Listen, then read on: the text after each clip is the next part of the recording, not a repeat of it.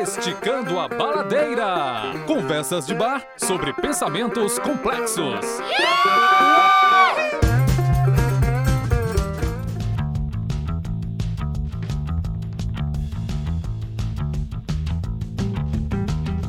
Olá, pessoas, tudo bem? Espero que sim.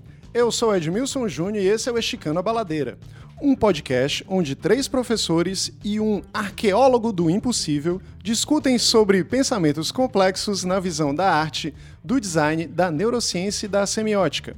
Esticar a baladeira é uma expressão cearense que pode ser entendida como forçar a barra. Nós esticamos o assunto para além da sala de aula, tentando explorar elementos do processo criativo. Temos a edição de Elton Bastos. Mas rapaz, mano... E essa voz cheia de histórias para contar é do professor Leandro Maciel. Bem-vindo de volta, Leandro. Tudo Uhul, bom? Valeu, cara. Tamo aí. Ei, Leandro, história em quadrinhos são mais fáceis de se empilhar em quadrinhos? Tá ligado?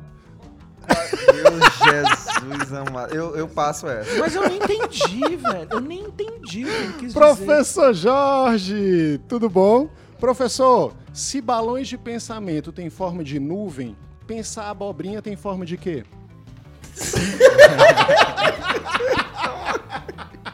Começamos bem, viu? Insightei a todos, muito bom dia. Queria agradecer o convite, né? Aceito do, do P J. Queria agradecer também ao querido Leandro, que, que ele teve, não uma promoção, né? Como é que fala quando a pessoa teve? Um rebaixamento. Reba... Caiu pra cima. Rebaixado de convidado pra, pra participante. Caiu, caiu pra, pra cima. cima. Caiu, caiu pra cima. Pra cima. Boa. Subiu pra baixo, na verdade. Temos hoje a honra de receber P J Brandão. Aê! Uhul! Mestre em comunicação pela U F C, professor da oficina de quadrinhos da U F C e host do Relevantemente Propositivo Podcast H Q Sem Roteiro. Oi, Pedro, tudo bom? Olá, gente. É um prazer estar aqui com vocês e gostaria de deixar claro desde o começo que todo e qualquer adjetivo dito aqui é de responsabilidade do podcast em que eu fui convidado. Eu me retiro de qualquer, de qualquer questão adjetival aqui. Maravilha. Pedro, é... vou logo te perguntando. Que caminhos na sua história te levaram para os quadrinhos? E depois, sei lá, te fizeram levar os quadrinhos para a pós-graduação em comunicação na U F C? Ok, eu acho que eu, como grande parte das pessoas do Brasil, inclusive algumas pessoas que estão aqui, talvez, aprendi a ler com quadrinhos, né? Aprendi a ler com Turma da Mônica, quadrinhos Disney, enfim. É... Aqueles quadrinhos que o pai dava pra gente, a gente lia três, quatro, cinco vezes, né? Às vezes, até antes de ler, a gente já via as imagens lá e criava uma história. Acho que é o Humberto Eco que diz quando ele lia quadrinhos, ele adorava ler quadrinhos antes de saber ler palavras, porque toda vez que ele pegava o quadrinho era uma história diferente. Aí quando ele começou a ler os, as letras foi que aquela história se tornou definitiva e aí ele meio que perdeu a graça. É, mas eu li... Massa, vou usar esse exemplo nas eu minhas li... aulas. Eu li muito quadrinho quando era criança, parei depois de um tempo, voltei a ler quando mangá, mangá quando adolescente, né? A onda dos mangás da J B C, Sakura Card Captors, Samurai X, etcétera. E parei novamente e somente quando cheguei na, na graduação foi que eu encontrei o projeto da Oficina de Quadrinhos da U F C, que é um projeto de extensão que existe desde a década de oitenta, que já está completando, salvo engano, trinta e cinco anos, agora em dois mil e dezenove. É, é bem antigo, ele foi criado pelo professor Geraldo Jesuíno, que saiu e posteriormente foi retomado pelo professor Ricardo Jorge, que até hoje é o coordenador da Oficina de Quadrinhos. E foi nessa segunda leva de Oficina de Quadrinhos que eu entrei. É, eu faço, fiz publicidade na Universidade Federal do, do Ceará e trabalhei em agência e tudo mais, só que eu não gostei tanto assim da experiência, eu queria encontrar coisas novas na minha vida e foi na Oficina de Quadrinhos que eu me encontrei. Eu tive, fui monitor em dois mil e nove ponto um, ou fui, fui aluno em dois mil e nove ponto um, me tornei monitor em dois mil e nove ponto dois, fui bolsista de dois mil e dez até dois mil e onze e de lá pra cá eu sou professor de roteiro da U F C. Dou aula de roteiro de quadrinhos na U F C e também, como eu encontrei na graduação, fiz monografia sobre quadrinhos e, enfim, naturalmente, acabei querendo fazer também é, pesquisa sobre quadrinhos na, gradua- na pós-graduação, no mestrado e pretendo fazer um doutorado em breve também. Caraca. Caraca. Eu acho massa eu porque... Sou, ó, eu já sou o caladinho aí, que nem vocês falam, né? Dá até vergonha de falar é? depois disso. Como né? é que isso intercede? Não, não, não tá. Mas eu me identifiquei bastante porque também aprendi a ler, lendo história em quadrinhos, e eu sei exatamente qual é a história em quadrinhos porque semana passada eu fui na Feira Livre de Quadrinhos aqui em Fortaleza, sim, sim. e aí eu vendi essa coleção. Olha foi aí. As Aventuras dos Trapalhões. Nossa, em quadrinhos, né? É. Caramba. Eu fui uma das revistas Aventuras dos Trapalhões que tinha os Trapalhões todos numa versão Batman. Hum. Era o Bat Didi, Bat Didi, muito bom. Bat Zaca, Bat Mussum e Bat Dedé. Nossa, cara. Queria Incrível. ter comprado. Ó. Incrível. Eu aprendi a ler lendo essa revista. E, e, e essa lendo. revista passou pela regra dos quinze anos depois que você... Cara, pra mim passava, porque eu bati o olho naquilo e me vinha aquela sensação da nostalgia, uhum, né? Sim. Você tá de volta pra uma época da sua vida em que tudo era mais fácil. E esse quadrinho é de uma época em que todo mundo tinha quadrinhos, né? Ana Maria Isso. Braga tinha quadrinhos, Isso. o Faustão tinha quadrinhos, o, o, o Gugu é. tinha quadrinhos, né? Leandro e Leonardo tinham quadrinhos, era uma coisa assim... época de ouro aí do quadrinho nacional. Época de... Quando o nacional era transformado em quadrinhos, era uma época muito incrível. Mas eu aprendi a ler com essa revista e depois, paulatinamente, minha mãe percebeu que eu gostava muito de história em quadrinhos. Aí, aos doze anos, eu lembro perfeitamente, e eu sei que era aos doze porque ela escreveu na, na folha de rosto da, da história o ano, né? Quando eu tinha doze anos, não vou lembrar agora. Quando, quando... Não quer entregar a idade, ah, velho? Eu não, eu, te, eu tenho trinta e seis, mas eu não, a minha a capacidade de fazer contas assim rápido é difícil. Humanas. Mas aí tem escrito lá, quando eu tinha doze anos, ela comprou pra mim a Espada Selvagem de Conan. Me ligo. Mal sabia ela que tinha uma quantidade incrível de violência e sexo dentro dessa é, sim, sim, sim. Era o soft porn da época. Era. Até de hoje em dia também. Não era da só da época, não. E foi massa, porque a A partir daí, eu fui introduzido não só nesses quadrinhos, que era o quadrinho para criança, mas nas histórias em quadrinhos que tinham uma história mais elaborada. Uhum. E assim, eu não sabia o que estava acontecendo na minha frente, mas eu estava diante disso. E não se tinha aquela distinção de... Ah, porque agora eu vou ler Marvel. Agora eu vou... Isso, era tudo. O que apareceu que caia na mão, frente, né? O que caia na mão era... E Caiu na mão a leitura. É, Abril Jovem fazia a revista, nos quadrinhos da Marvel, no meio tinha uma propaganda dos quadrinhos da D C e vice-versa. Uhum. Sim. Era, era assim, em todas as revistas. Uhum. A partir daí, quando, quando eu, eu digo que me identifiquei muito com a tua trajetória, porque eu escolhi publicidade na U F C, porque era o que tinha mais próximo de fazer história em quadrinhos Legal. que eu podia aqui. Uhum.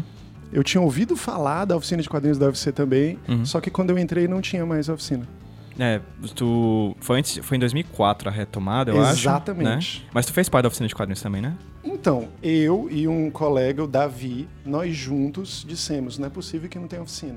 Aí a gente chegou no Silas de Paula, tu lembra do Silas? Lembro. Chegamos no Silas, que era muito amigo do Geraldo Jesuíno, acho que ainda é muito amigo. Eu lembro de uma reunião em que fomos os quatro. Aí o Silas sentou de um lado, o Geraldo Jesuíno sentou do outro, eu e o Davi no meio. Cada um abriu uma carteira de cigarro. Ah, tu fumava, Ed? Simbora, simbora pulmão. Se cada um abriu... É, é daí que surgiu é, a Dema, então. É, o Silas e o Geraldo Jesuíno, né? E aí começou essa reunião muito massa e o Geraldo, gostei desses meninos. Aí ele começou a chamar a galera da antiga oficina. O... o Daniel Brandão, uhum. o J J... Geraldo Borges. Geraldo Borges, o Fernando... Acho que o Geraldo Borges não chegou aí. E eles deram aula pra gente, todos eles. E aí eles foram formando essa galera que criou essa retomada da oficina de quadrinhos. Ah, por causa de vocês. Eu gosto de pensar assim. Fica mais... Eu, eu me torno protagonista quando eu penso isso. A né? história que eu conto não necessariamente tem a ver com a verdade, né? É. Mas tem a ver com aquilo que eu gostaria que tivesse acontecido. Mas é verdade, acontecido. eu tava lá, eu era o maço de cigarro. Muito bom, muito bom. E, eu tenho uma história curiosa com relação a quadrinhos, porque eu nunca tive acesso, propriamente dito, em casa. A gente tinha uma relação muito limitada com... com... livros, com mesmo histórias em quadrinhos, e o meu acesso foi na escola. E, e é criminoso o que acontece nas escolas, né? Porque a biblioteca normalmente é lugar é, em, que a, em que as crianças e os adolescentes são colocados de castigo na biblioteca, etcétera. E E eu lembro que na escola de ensino fundamental que participei tinha muitas, muitas revistas em quadrinhos. Isso é um privilégio danado, cara. E eu não tinha em casa...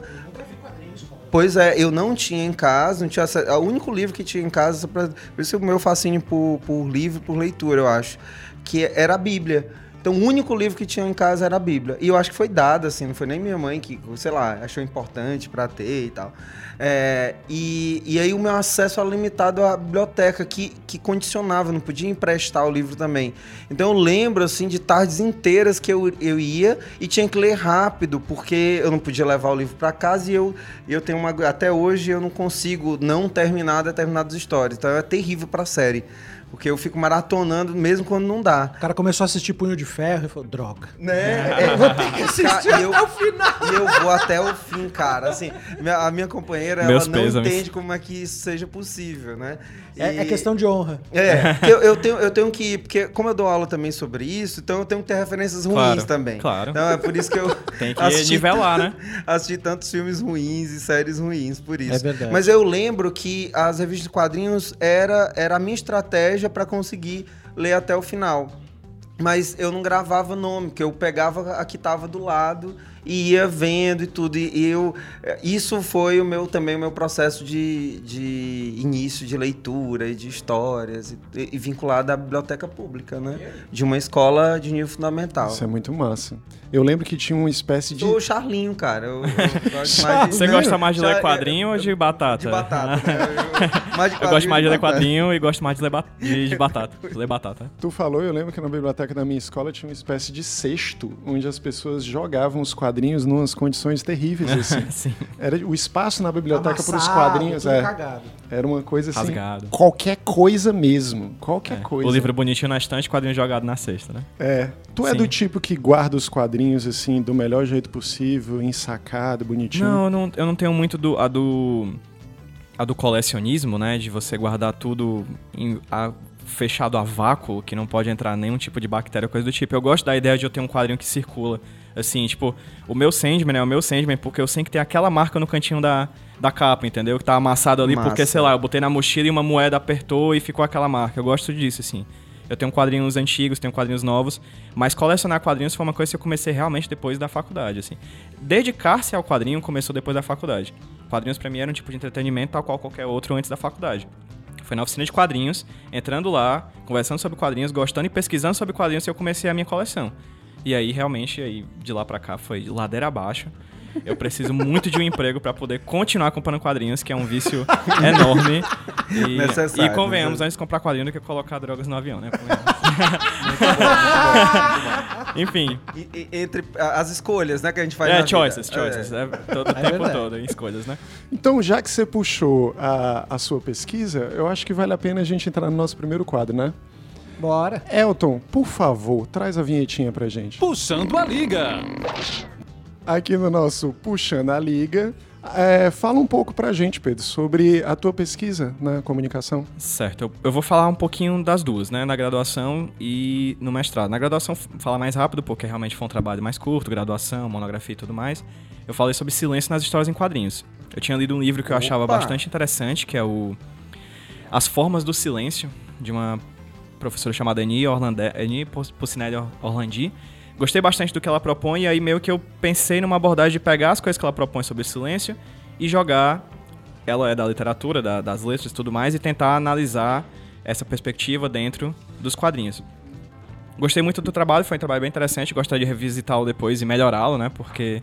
graduação, tempo e tudo mas mais. Isso, mas isso é um mal que aflige a todos, né? Sim, sim. Se você ler a sua monografia, você fala, rapaz, eu sou... Eu, por exemplo, eu, eu, eu li minha, minha monografia recentemente, que eu tava arrumando minha estante, aí ela tá lá bonitinha, encadernada. Quando eu li, eu falei assim, nossa, eu sou muito exigente com os meus alunos. Porque...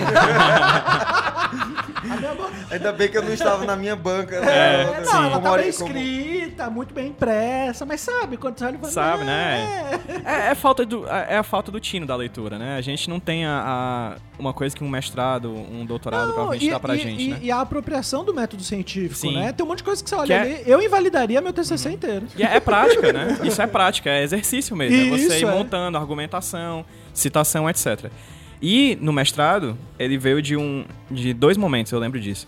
Um deles foi uma chamada que eu tive no Porto Iracema das Artes, um, um, um professor que fez doutorado no Rio de Janeiro, salvo engano, Marcelo Barbalho. Não sei se você conhece ele, professor Conheço, de fotografia. Sim. Conheço. Ele fez doutorado no Rio de Janeiro sobre jornalismo expandido.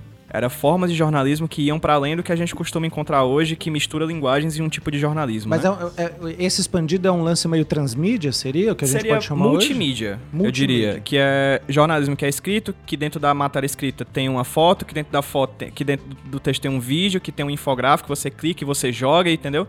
A ideia de um jornalismo que passeia, que passeia por vários tipos de linguagens diferentes. Um deles é o quadrinho. Legal. Ele estudou alguns quadrinhos que tratam sobre a questão jornalística.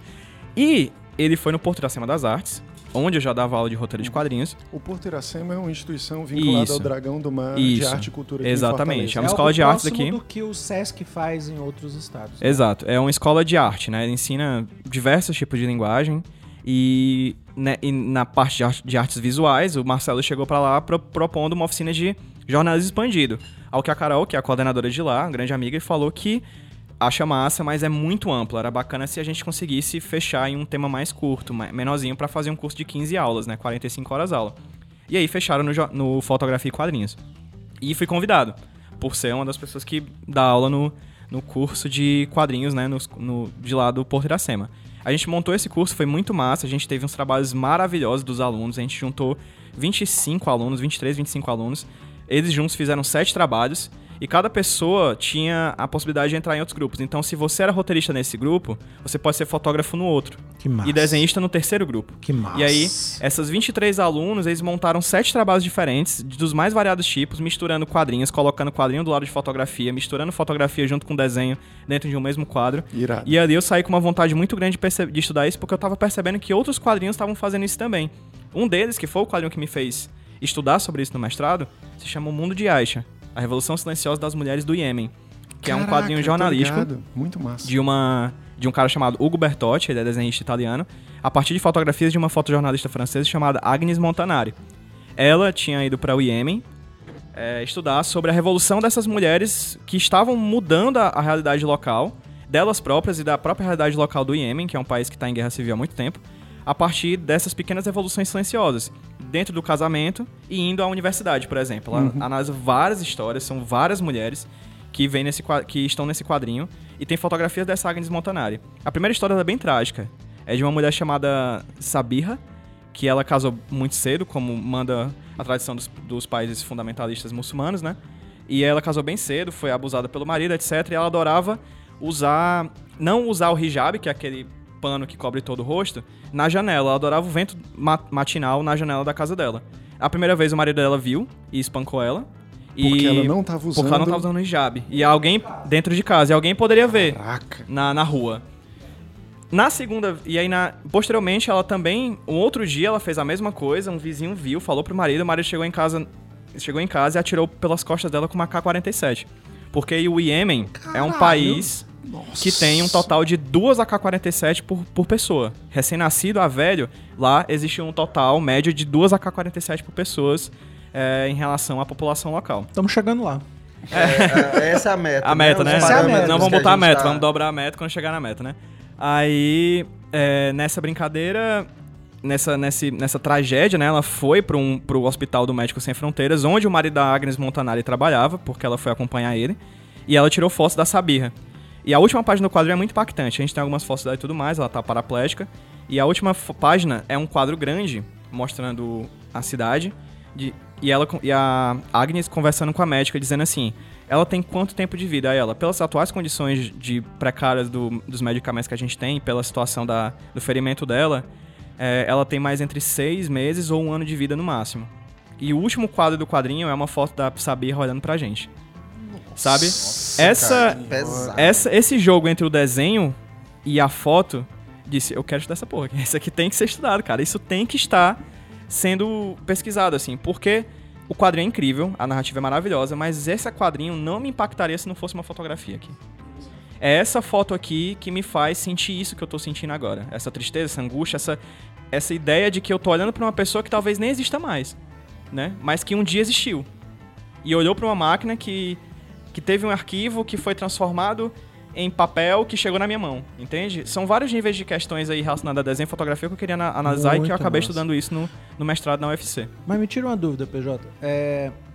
Esse quadrinho, então, to- todos os quadros, eles eram feitos por fotos ou tinham fotos espalhadas estratégicas e era completado com quadrinho, interagia o desenho com a foto? Como é que era essa linguagem visual dele? Esse em quadrinho específico são fotografias espalhadas no decorrer de quadrinhos desenhados.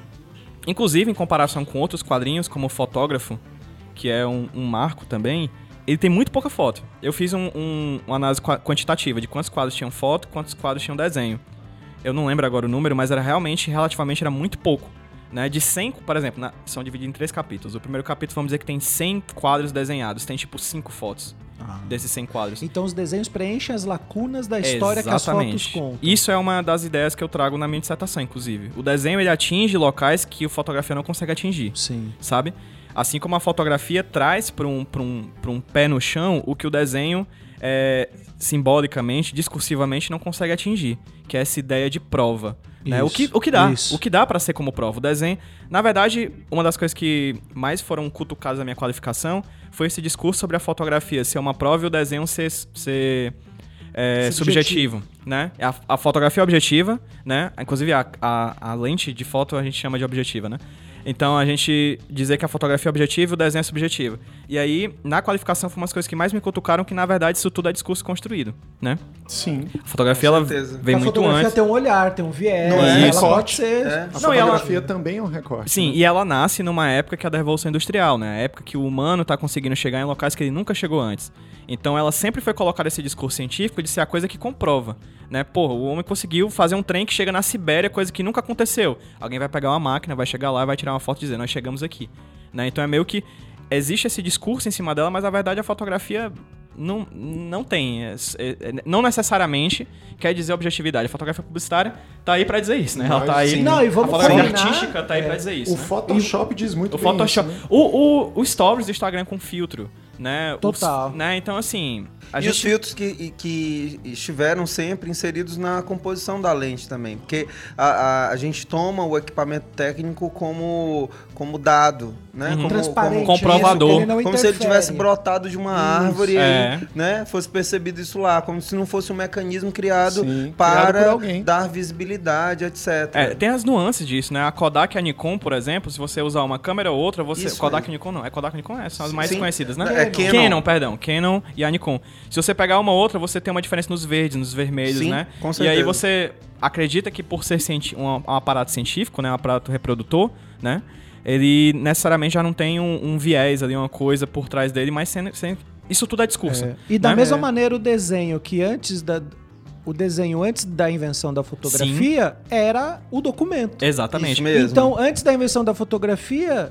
Tudo é prova, Isso. tudo que está desenhado é prova, né? É. E não é algo subjetivo. Isso. Então, realmente, é uma, é uma briga boa que você conseguiu aí, né? Na dissertação, eu trouxe três momentos históricos em que tangenciam a fotografia e o desenho. A gente pode conversar sobre isso depois.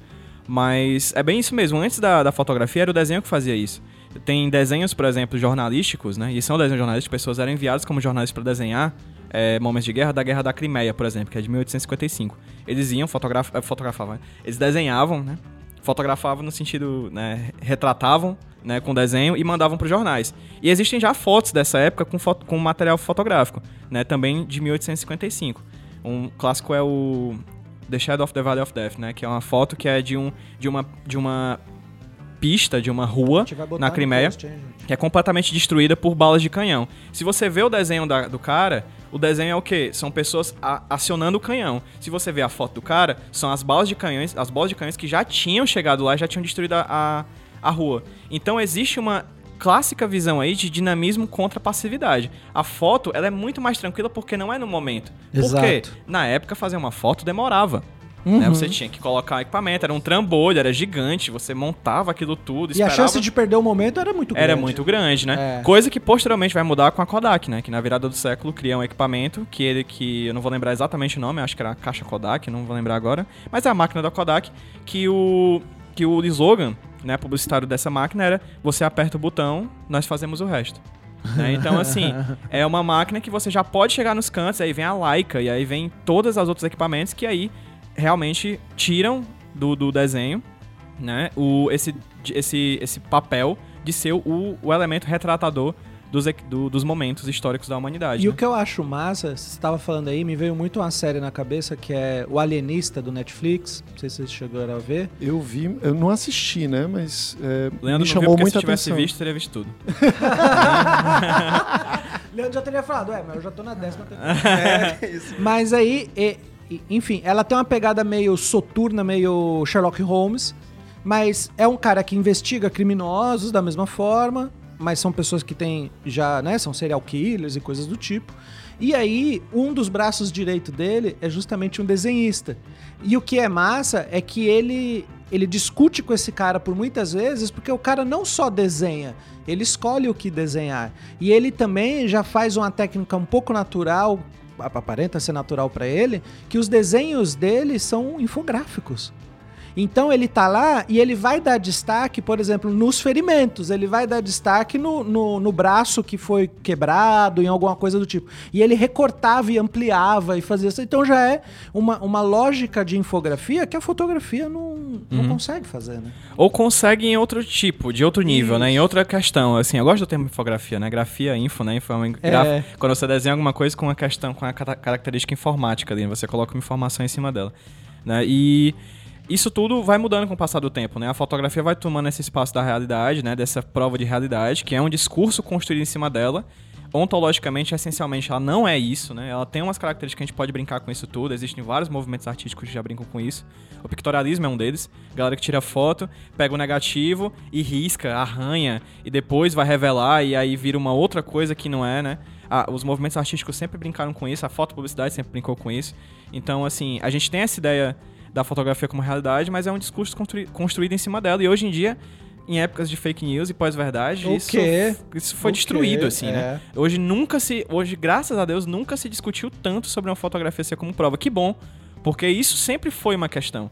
Nunca a fotografia foi prova com, completamente, pelo menos, ou cem por cento de algo. Ela sempre foi manipulável. Hoje, mais do que nunca. E agora a gente tá discutindo se áudios são, são provas, né? É. A gente tá discutindo se áudios, áudios são provas e imagens são provas, porque a gente tem um deepfake agora, né? Que é um negócio que você é, coloca, é... taca a cara de uma pessoa em outra pessoa, né? Eu lembro é, de um vídeo quando estavam é, os primeiros testes disso. Eu vi o vídeo do Obama. Do Obama. Nossa, há quatro Obamas falando assustador. quatro coisas e a pessoa pergunta, qual desses é o Obama de verdade? A resposta é, nenhuma. Nenhum. Nenhum deles. E cara, é impressionante. Muito. Fizeram impressionante. isso com a Gal Gadot, né? Fizeram um, Sim, um, um pornô. vídeo pornográfico com Sim. a cara dela. Hoje é muito fácil fazer isso. Assim. Não, vai ser mais fácil ainda. A tendência é que se torne cada vez mais fácil. Então, a gente chegou a conversar com a professora Ingrid, do curso de Design Digital da U F C, e aí ela estava explicando para a gente um pouco sobre o algoritmo e que por trás, na interação humano-máquina, né, humano-computador, na verdade, por trás do algoritmo tem uma pessoa que escreveu esse algoritmo. E a gente está acostumado a entender que, é, ou, ou pelo menos a gente acha que se a máquina, o aplicativo, o computador está dizendo, é verdade. Os números são verdade, né? E é legal perceber nessa interpretação dela que tem alguém por trás disso, tem alguém que escreveu aquilo também.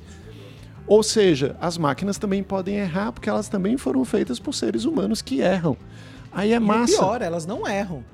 Na verdade, elas fazem exatamente aquilo exatamente que os humanos aquilo. pediram. Exato. Mas isso pode provocar um erro também. Isso. E é um recorte da realidade. É uma narrativa que se constrói no algoritmo, uhum. como a narrativa que se constrói, que se construiu no desenho, que se constrói na fotografia. Enfim, são narrativas. Parece que a gente lida com a realidade, a gente lida com o caos da realidade, justamente criando narrativas, tentando dar sentido para o que, em princípio, não tem sentido, né?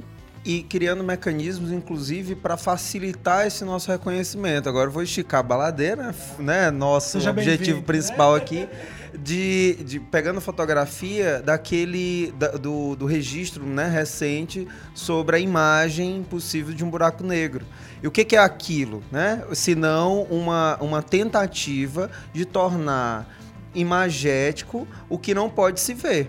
É uma interpretação de como poderia parecer um buraco negro, né? É, e, e, e esse desenho foi muito claro. A autora responsável, inclusive, p- pelo desenvolvimento desse, desse algoritmo, ela explica a metodologia que ela usou de tentar rastrear o que seria possível de ser reconhecido por nós. Porque ela conseguiu, com o algoritmo, transformar o planeta Terra numa grande lente, né? Isso mesmo. Cada uma das antenas, em um determinado momento da rotação, cada antena em lugares diferentes do planeta olhava para um momento diferente do lugar onde estava o buraco negro, e juntando todas essas informações com diferenças mínimas de segundos. E, e por que que isso é válido para a ciência? Porque é uma convenção, né?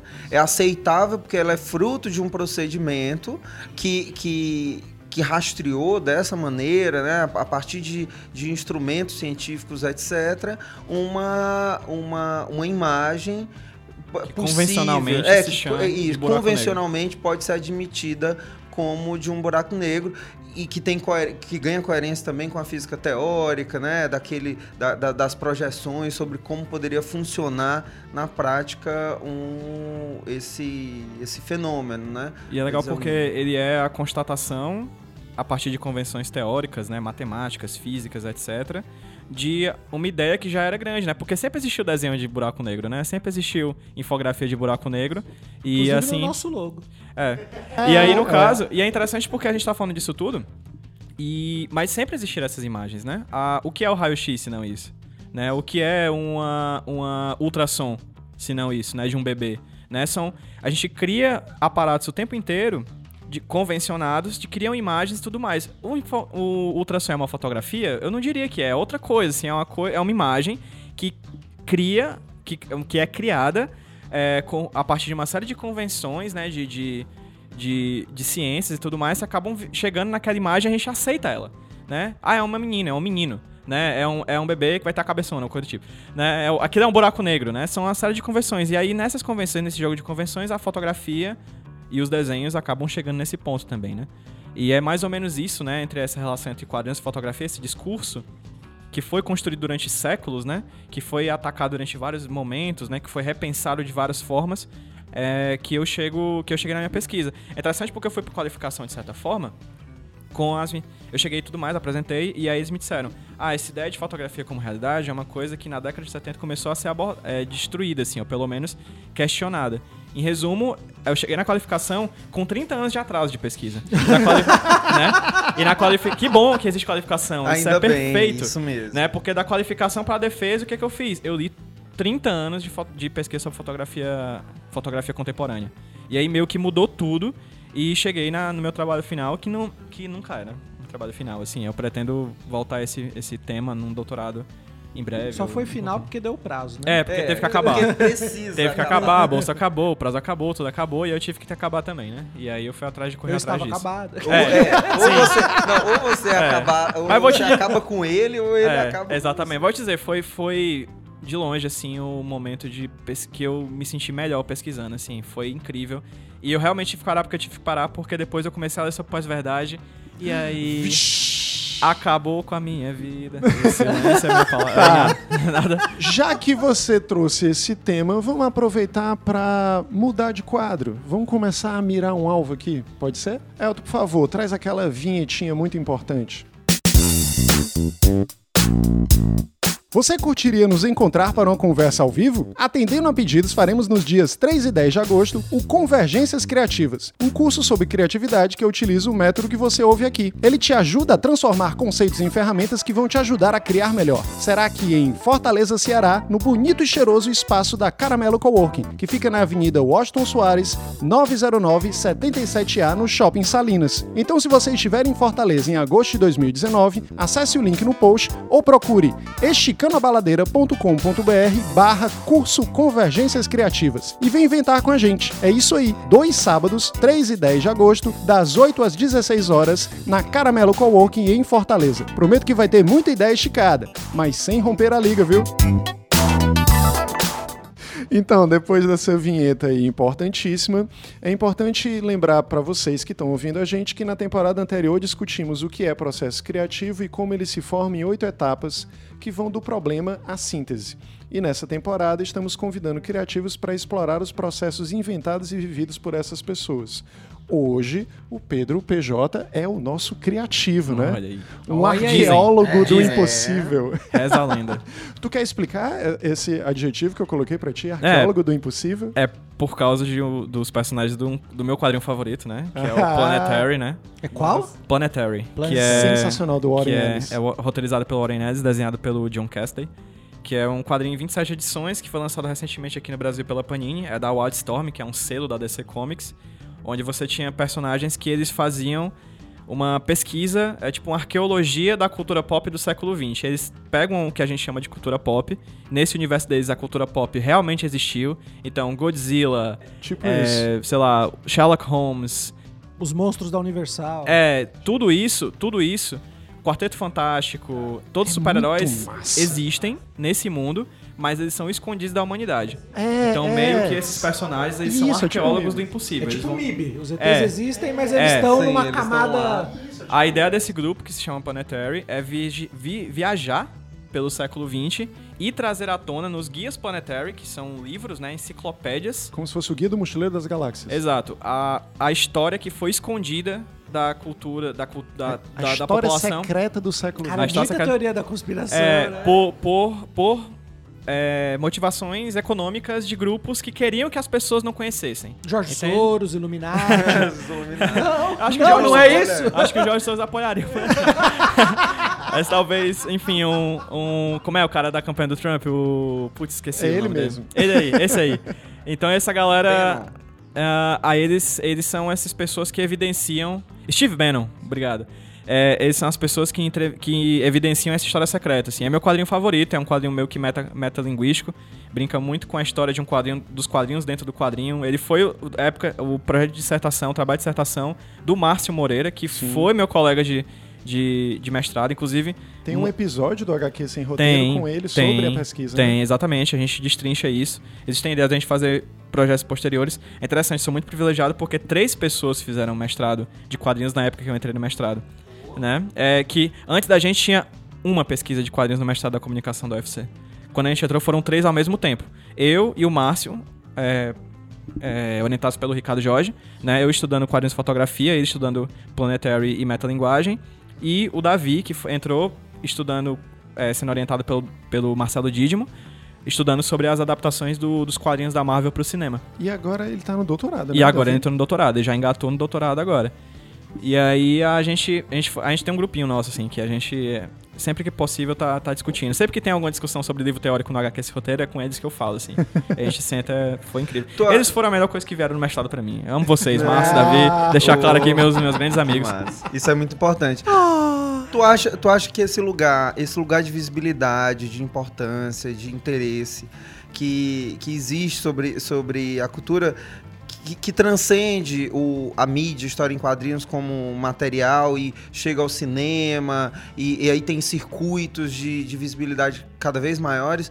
Tu, a, tu acha que isso se deve ao quê? Que, que tipo de fenômeno aconteceu para que essas revistas saíssem de um circuito que a gente poderia imaginar exclusivo de algumas pessoas, de, de nicho, nicho, de, um nicho, nicho, isso, um nicho do nicho e ganhou essa, essa visibilidade. Que movimento tu enxerga que foi importante importante para que isso acontecesse? Eu acho que, mais do que um movimento, eu acho que está na própria, no próprio início do quadrinho, numa coisa vin- profundamente vinculada à história das, das histórias em quadrinhos, que fazer quadrinhos é uma coisa barata.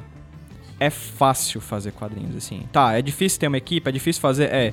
Mas quando você faz um quadrinho, papel é uma coisa consideravelmente mais barata do que já foi celulóide, do que é contratar uma empresa para fazer um filme, por exemplo. Sabe? Quadrinhos é uma espécie de, de linguagem, né? Que tá revolucionando a cultura pop hoje em dia, né? Com os filmes de super-herói, com a, a, as, transform- a, as séries da Netflix, né? Com as séries da Amazon. O quadrinho está transbordando as páginas e virando é, coisas audiovisuais e ganhando bilhões, né? Por causa da sua facilidade lá no início de ser produzido, sabe? É fácil fazer um quadrinho e vender uma ideia pra alguma coisa. É o que eu acho que a revolução vai acontecer daqui a pouquinho nas grandes mídias com o que a gente tá fazendo aqui agora, que é o podcast. Que hum. também é fácil de fazer. Que é um fanzine do áudio, é né? É o fanzine do áudio, né? Fanzine, quadrinhos, né? Uhum, tem toda uma total, vinculação ali com total. O impresso, né? Então, pra mim, o resultado disso tudo tá sendo hoje em dia, porque como o quadrinho é fácil de fazer, consequentemente é muito fácil ter várias ideias no quadrinho.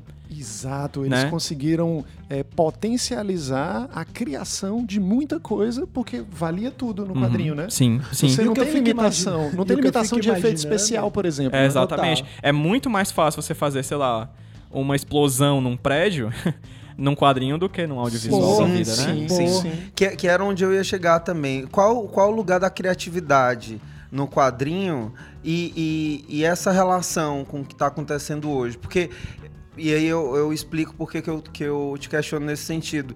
É, é porque eu percebo que os quadrinhos, em termos, em termos de fotografia, né, pro, pro cinema, ele anunciou coisas que era, que era muito mais complicado de fazer filmando, uhum. né? E aí eu fico lembrando, por exemplo, dos ângulos, das, uhum. da, enquadramentos. dos enquadramentos e tudo. Então, e isso, isso para mim é, é, é quase que... Com, é quase que um desafio colocado pro, pro meio audiovisual. Diz assim, ó, no quadrinho a gente já fez, e aí a, acompanhe, acompanhe o nosso, a nossa linha de raciocínio, né? De tão revolucionário que, que era o enquadramento, que era a posição, que era o, a, a, a composição da imagem, estrutura, etcétera. Enfim, eu acho que é esse lugar. E aí por isso que eu te pergunto, qual o lugar da criatividade no, do, dos quadrinhos nesse sentido? De anunciar coisa, de, de se reinventar, etcétera. Tu colocou um elemento aí que é fácil de fazer e barato.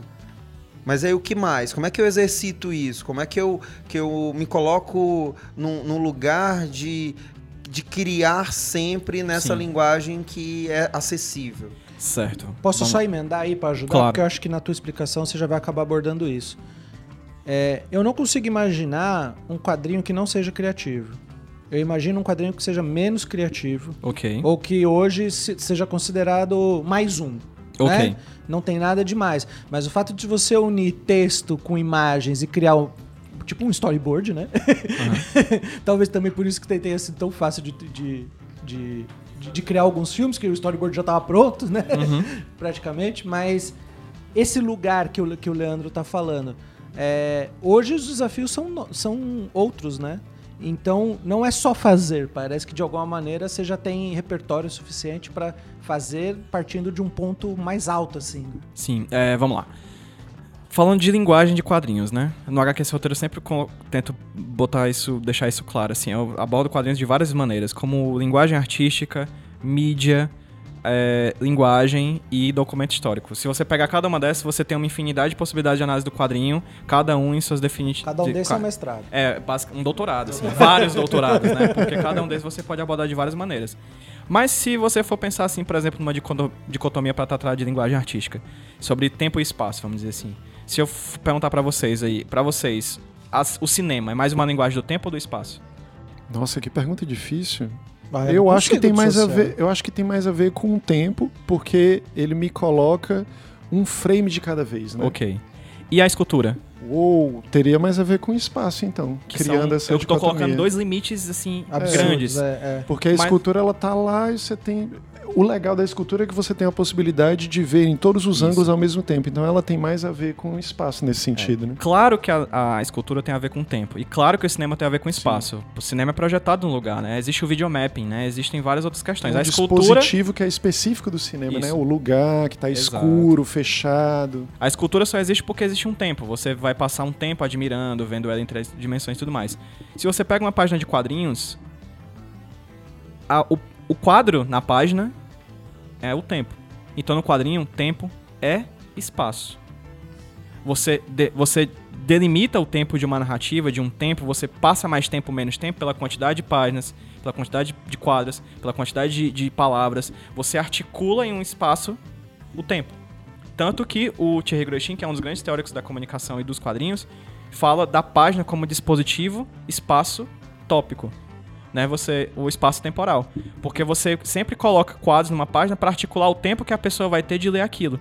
Então é sempre um jogo de mais quadros, mais tempo lendo. Mais palavra, mais tempo lendo. Menos quadro. E você brinca o tempo inteiro com essa ideia de que num espaço você vai fixar um tempo. Se você for ver, na verdade...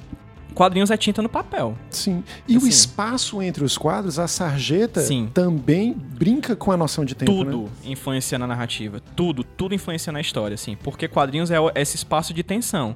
é imagem, é uma coisa que você vai absorver, você vai olhar uma página, você vai sentir algo por ela, mas em um segundo momento você vai criar uma história a partir daquilo, você vai juntar o quadro A, quadro B, quadro C e assim por diante, né? Existem quadrinhos, claro, que são muito dinâmicos e que têm uma certa facilidade de ser adequada para o cinema. O Planetário que a gente falou aqui agora, uhum. ou, por exemplo, os Supremos, do Mark Millar, o Guerra Civil... Authority. Authority. São quadrinhos que o Warren Ellis, inclusive, ele cria uma ideia, ou não cria uma ideia, mas pelo menos ele solidifica a ideia do widescreen comics, que é o quadrinho que o quadro ele tem o formato da tela da, do, do cinema. E o fundo da página é preto. Entende? Tipo, ele já pensa ali numa dinamicidade que talvez seja facilmente transportada pro cinema. É muito louco que o cara tá desenvolvendo algo num raciocínio semic com um fundamento R G B, né? Pensando é. aí, né? Tipo isso. A linguagem é. mesmo, né? Uma fusão de linguagem muito isso. interessante. O, o Guerra Civil, o Supremos, por exemplo, que vai virar depois o... Que é a, a, a equipe do, que o Mark Millar cria, né? Que o Brian Hitch desenha. Sabe enganar o Brian Hitch. É, o, Nick, o Nick Fury já era o Samuel Jackson antes do cinema. Ele que traz é, o, a ideia do Samuel Jackson pra ser o Nick Fury nos quadrinhos. Depois, quando for fazer o filme, foi só natural chamar ele, entendeu? Porque já tava nas páginas dos quadrinhos. O Samuel Jackson sabia que ele não podia recusar, né? É, não pode, ele, ele não recusa nada. Ele não recusa nada. É verdade. Né? Ele e o Robert De Niro, eles entraram é, nessa. Exato, é. E o Nicolas Cage também. Nicolas Cage a gente fala depois sobre isso.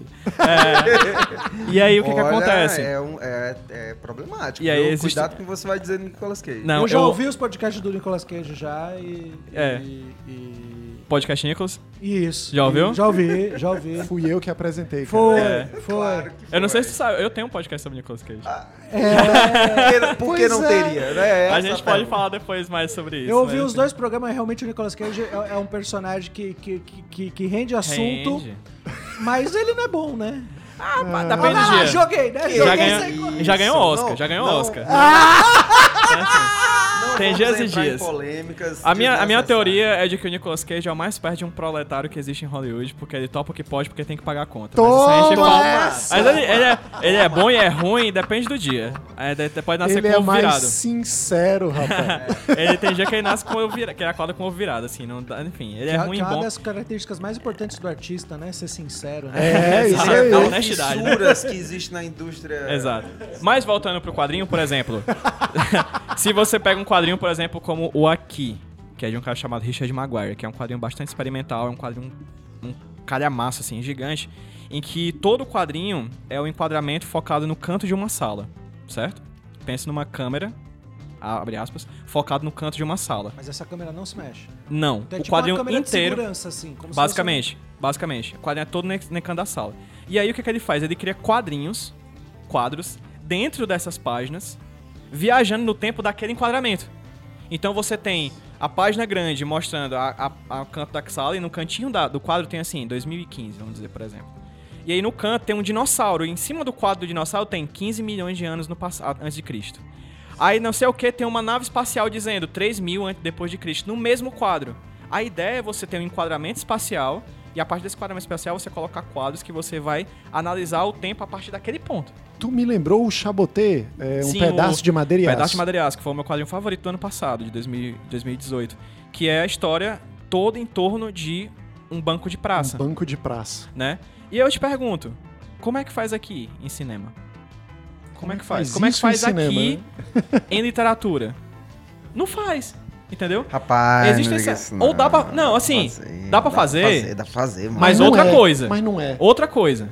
É, você... mas não é, entendeu? Ah, claro. Não, aí se a gente a, for o processo de adaptação de é sempre perdas isso, e ganhos. Sim, claro. Sempre perdas sim. e ganhos. Aí, porque o impacto... tem que traduzir linguagem. Isso. Tradução aí, é perda e ganho. Tradução. Sempre. Sempre. Sempre traduzir é perder algo e ganhar algo. Sempre. Tradução intersemiótica, já, diz, já diria Júlio Plaza. É, exatamente. É por isso que falar, por exemplo, V de Vingança. Ah, eu não gosto de V de Vingança. Qual? Peraí, vamos lá. Qual? O quadrinho, o quadrinho colorido, o quadrinho preto e branco, o quadrinho em seis edições, o quadrinho compilado, o filme dos, das Wachowski. O filme, também Como é que filme. vai ser? Escolha. Porque cada obra é uma obra, né? Pegar o Watchmen, edição definitiva. Foi lançado seis vezes antes de Watchmen, edição definitiva, seis formas diferentes de Watchmen aqui no Brasil. Qual delas você está analisando? Né? É isso importante na pesquisa acadêmica também. Isso você é... vai fazer uma pesquisa acadêmica, vai fazer isso na coisa, é importante você delimite qual objeto. E a partir daquele objeto você vai fazer, né? E aí essas questões que eu trago, assim, o quadrinho ele é tempo e espaço. Existem quadrinhos que são mais vinculados ao cinema, existem quadrinhos que são mais vinculados a outras questões, né? Essa do... do... do Richard Maguire aqui, né, tem uma questão de arquitetura aí, né, uma coisa do espaço, né, uma análise do espaço dentro do quadrinho. E quadrinho é uma linguagem tão múltipla e por ser fácil de ser feita, tão ampla, tão, que traz de tantas linguagens, como eu falei, do cinema, da literatura e tudo mais. É uma linguagem por si, né? É uma linguagem própria, mas traz de tanto canto e leva a tantos outros cantos, né? Ela é uma metalinguagem por si também, assim. É, o tempo inteiro você tá... Você tem, você tem que fazer um certo esforço, assim, filosófico de saber que aquele, aquela é, tinta no papel conta uma história, assim como aquela imagem projetada na, na, na, na tela, na do, tela cinema. do cinema, que você fecha tudo e diz, isso aqui você já pegou em um filme? Não, não se pega no filme, Não né? se pega num filme. Você pega no D V D, no Blu-ray, no, no, na película. Na, no V H S, na película, mas o filme ele é na tela do projetor, mas o filme não se pega, né? O quadrinho você pega... Mas a história você cria. Cara, tem um artista, não vou lembrar agora o nome dele, mas ele fez justamente isso. O filme tinha sido filmado num um determinado espaço no deserto, um dos desertos ali da região dos Estados Unidos. E aí o que foi que ele fez? Pegou esse filme, colocou a película dentro do projetor, levou o projetor para esse lugar onde havia sido feito o filme e ligou o projetor. Esse foi o tra... Não tinha nada, não tinha nenhum anteparo. Esse foi o trabalho dele. Então é ao mesmo tempo que uma metalinguagem, uma declaração evidente da imaterialidade do filme. Inteligente, né? Sim. Sutil. A arte é. conceitual é meio esquisita, né? mas, traz que... mas ela é questionadora por si só, né? Hum. E aí o quadrinho está nesse espaço de várias tensões entre si. O Charles Hedfield, que é um teórico, ele, diz... ele chama o quadrinho de arte das tensões. É, um, é uma arte que lida com o material e o imaterial, porque é tinta no papel, mas também não é tinta no papel. Não é só isso. Lida com a imagem só e a imagem conjunta, porque é um quadro depois de um quadro. Então, cada, ima- cada quadro tem a sua importância, mas, na verdade, se você não tem mais de um, ele não necessariamente pode não ser um quadrinho, né?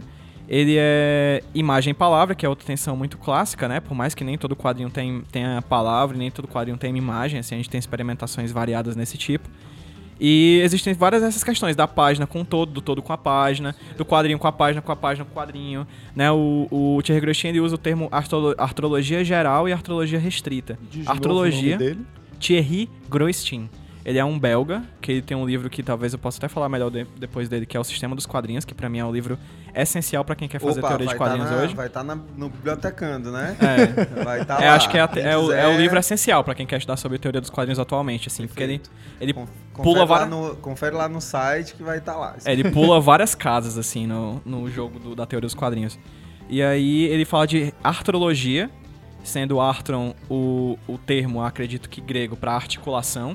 E é interessante a ideia de articulação, porque se você for ver o seu braço, a articulação é o seu cotovelo, por exemplo. Ele é um local de ligação, mas é um local de separação também. E né? é ele liga e separa. E é, é o que promove, promove, promove o movimento.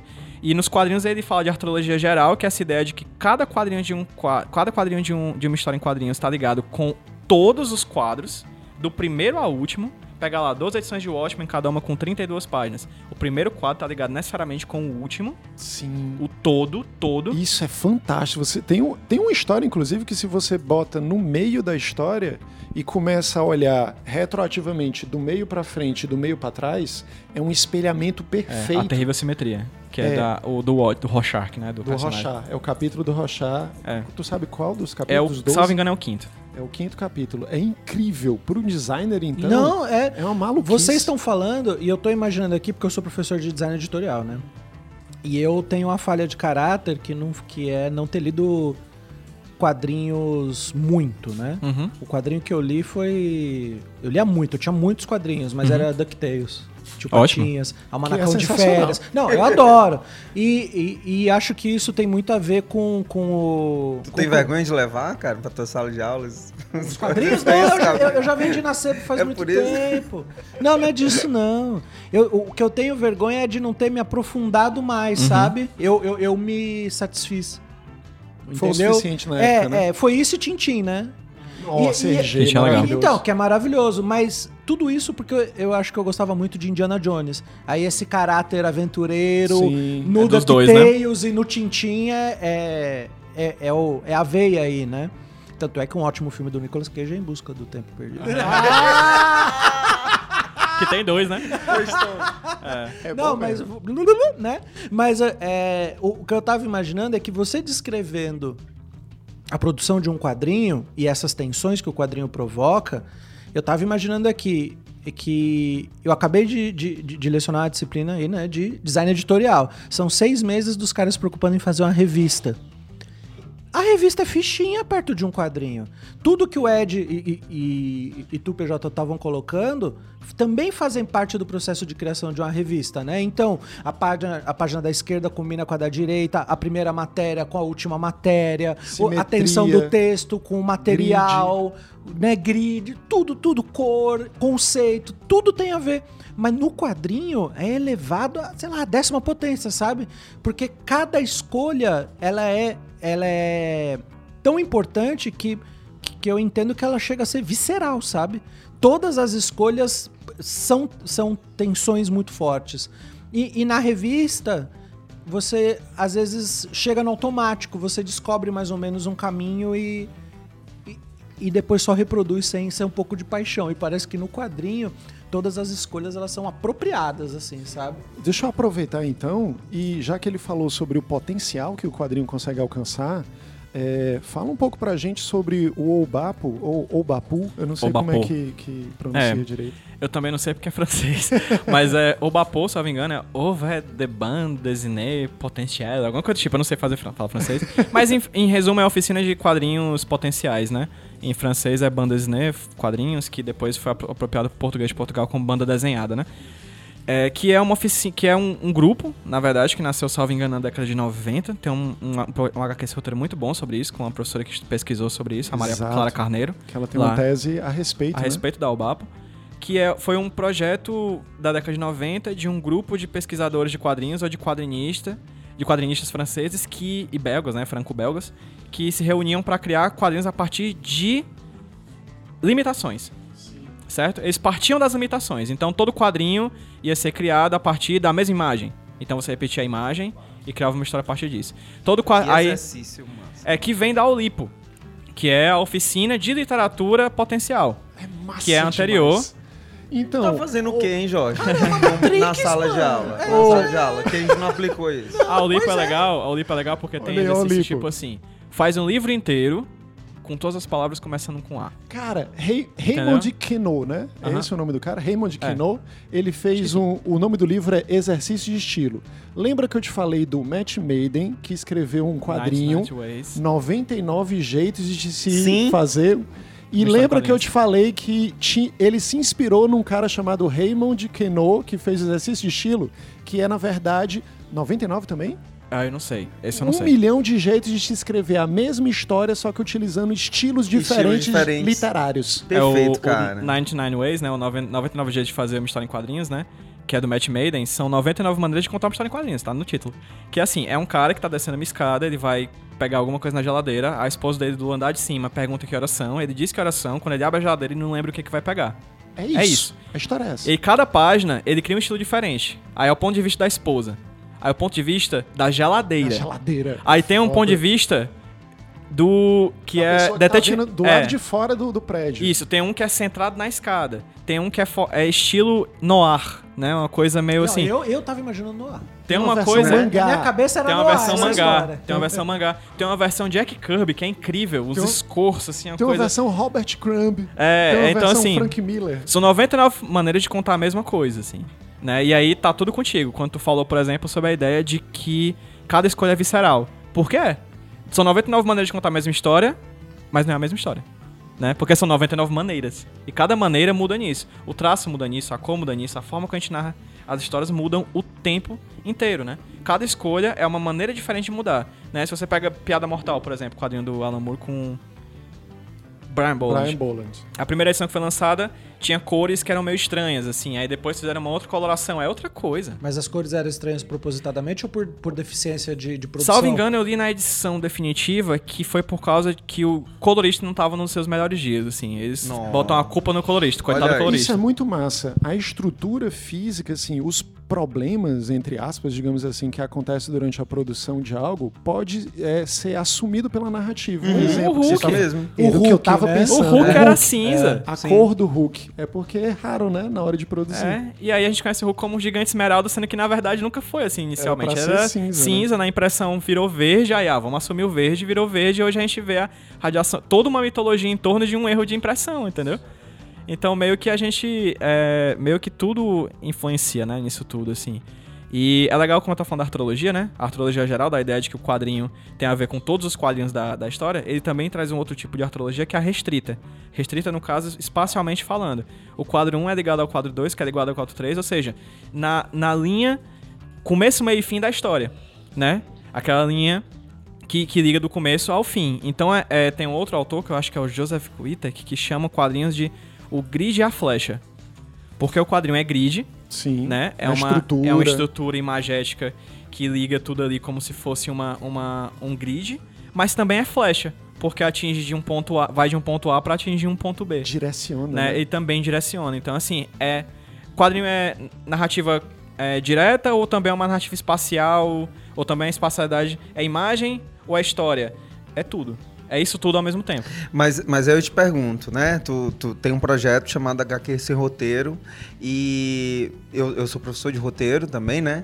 E, e aí eu, eu, eu te pergunto como é, que, como é que isso pode ser possível? Por exemplo, na prática, criar uma história como essa, com todos esses elementos que tu falou, com um potencial de comunicação tremendo, sem um roteiro.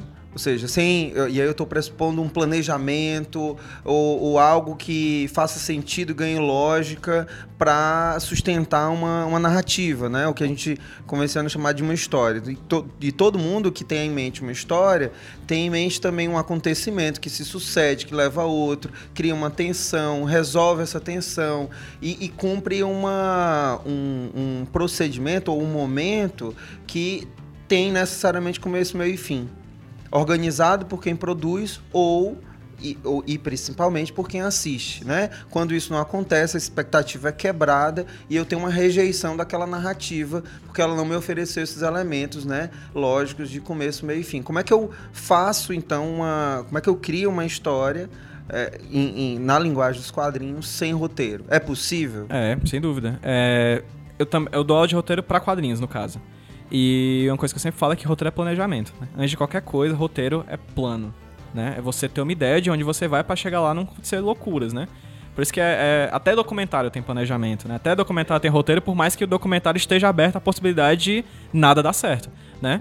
Mas... Isso foi muito difícil, desculpa te interromper, já interrompendo, mas a gente deu um, a gente ministrou uma aula juntos que era justamente sobre roteiro.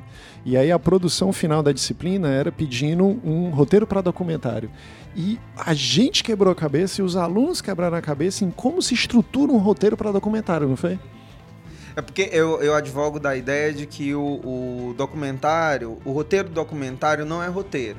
Entendendo o roteiro como uma linguagem, como um, um, um elemento que se aproxima, de fato, da, mais da literatura hoje em dia, principalmente, como, como obra, como gênero, é, do, que, do que meramente um, um, um encadeamento de cenas que vão ser gravadas e tudo mais.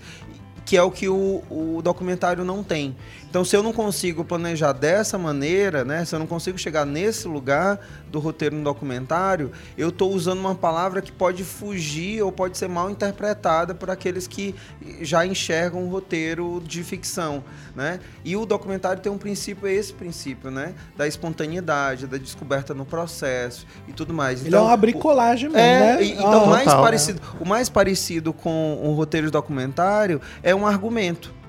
É um argumento, é uma justificativa por que que eu vou perseguir esse tema, por que que eu vou entrevistar essas pessoas. Dizer o que elas vão, elas vão falar é absolutamente impossível, a menos que você planeje e grave, encene e torne ficção aquilo que você está é, chamando de documentário. Mas aí, aí tem, não é mais documentário, né? Pode ser, né? Tem, tem interpretações diferentes para estilos de documentários diferentes e a ficção já, já, já entra também no documentário, naquilo que você falou, né, da, do, na, do, do, os documentários, por exemplo, da década de setenta para cá, eles vêm apostando em outros, outras maneiras narrativas. Então, tem, tem doc-ficção, tem é, mockumentários, né? Tem, a, a linguagem documental também se transformou e absorveu muito do que a ficção ou da capacidade de ficcionalizar a partir do real também, porque é a partir das escolhas, do ângulo, do, enfim.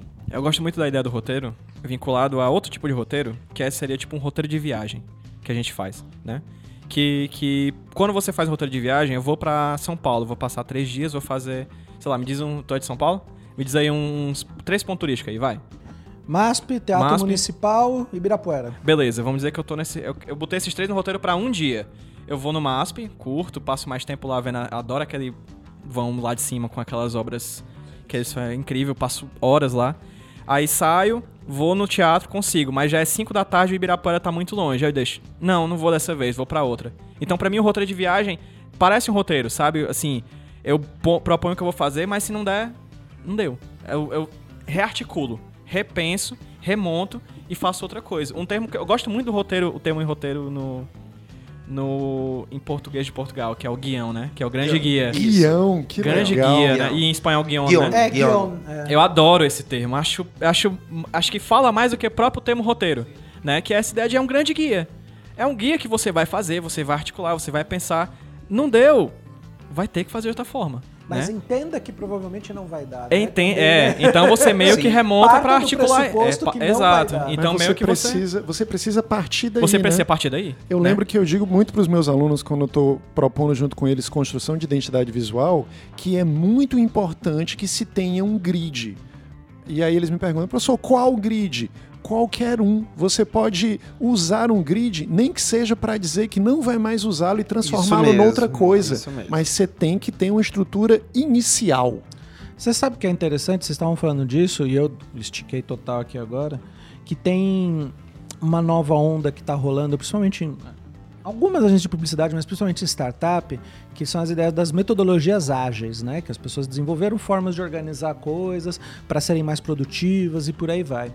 E uma das coisas que eles falam é que aquela mecânica que a gente está habituado de processo, inclusive processo criativo, processo de design, de que, ah, então agora eu vou fazer o briefing, agora depois eu vou para a parte tal, agora eu vou para a parte tal. Isso quer dizer que se eu, se eu perder dois dias no briefing, três dias na fase de conceituação, dois dias e eu vou até a execução, em um mês eu te entrego o projeto.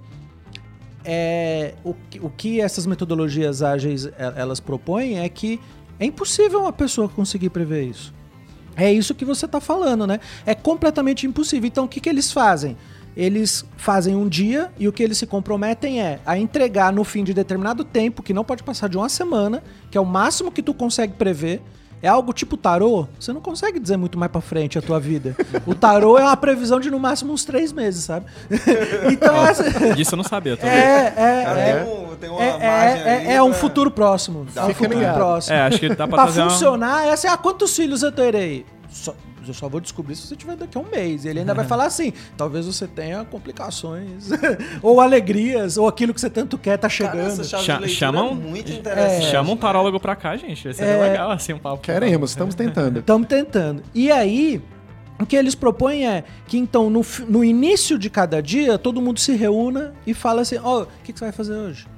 Não, eu tenho que terminar tal coisa. E aí o Leandro, ele é responsável lá do conceito, mas ele olha pro cara e fala, pô, mas se esse cara não terminar hoje, eu não consigo fazer o meu. Então hoje eu vou abandonar o que é meu e vou ajudar esse cara a terminar a parte dele. Porque só quando a parte dele terminar é que vem a minha parte. Então, na verdade, tá todo mundo empenhado em resolver um primeiro problema.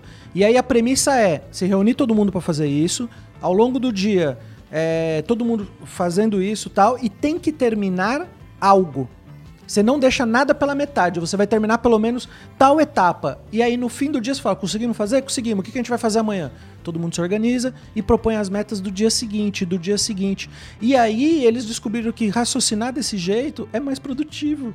E aí é muito louco que tu tá falando aí que é um guia porque você não vai conseguir fazer, é uma pretensão realmente muito grande escrever uma história, que não é uma história por si só, porque um, um escritor de livro, tudo bem, ele tem uma história de começo, meio e fim, ele pode desenvolver tudo isso.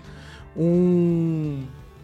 É, sei lá, uma peça de teatro, eu sei que ela vai caminhar dessa maneira e por aí vai. Mas quando você envolve mais de uma... de, de, de, de determinadas variáveis ou de linguagens, que nem o quadrinho se propõe, né? No meio do caminho você descobre que você está fazendo errado, que não vai ficar tão legal, e isso vai mudando, né? E você tem que absorver isso e declarar também, né? Falar, ó, isso é, é o processo reinventando o próprio processo até chegar no final. Né? É, o quadrinho, como roteiro, ele, o roteiro do quadrinho ele costuma partir muito de limitações, né? Então, assim, a edição mensal de um quadrinho americano, por exemplo, tem vinte e quatro páginas. Então, não importa o que eu queira dizer, tem que estar em vinte e quatro páginas. Então, eu já sei como eu vou partir, já sei como eu vou terminar e vou criar um, mi- um, mi- um miolo. Né? É possível fazer H Q sem roteiro? H Q sem roteiro, no caso, é o nome do meu podcast, né?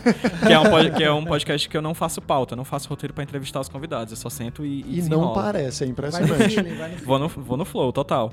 Mas é possível fazer quadrinhos sem roteiro? Sem dúvida. Assim, existem alguns exemplos, por exemplo, já fui pra alguns eventos que tinham Artist Alley, né? Que era aqueles becos dos artistas, né? Os artistas sentavam e tudo mais.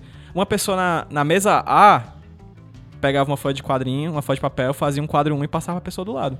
Ah, esse exercício é muito massa. É muito e massa. Aí vai indo. O Obapu fazia, o Obapu isso fazia também, isso. Propunha isso. E propunha, inclusive, pegar regras de jogos e colocar na linguagem de quadrinhos. Por exemplo, tem um exemplo do próprio Matt Maiden, que fa- ele joga xadrez com outro desenhista de quadrinhos. Aí ele faz um quadrinho que tem algum elemento que você perceba que é um, um zero, um círculo. E o, o outro jogador faz um quadrinho que tem algum elemento que você perceba que é o X. E eles tentam contar uma história dentro do jogo da velha, jogando o jogo da velha com os quadrinhos. Entendeu? Aí dá pra, dá pra brincar disso tudo, entendeu? Que loucura. Tipo, você, repito, barato fazer quadrinhos. Fácil fazer quadrinhos.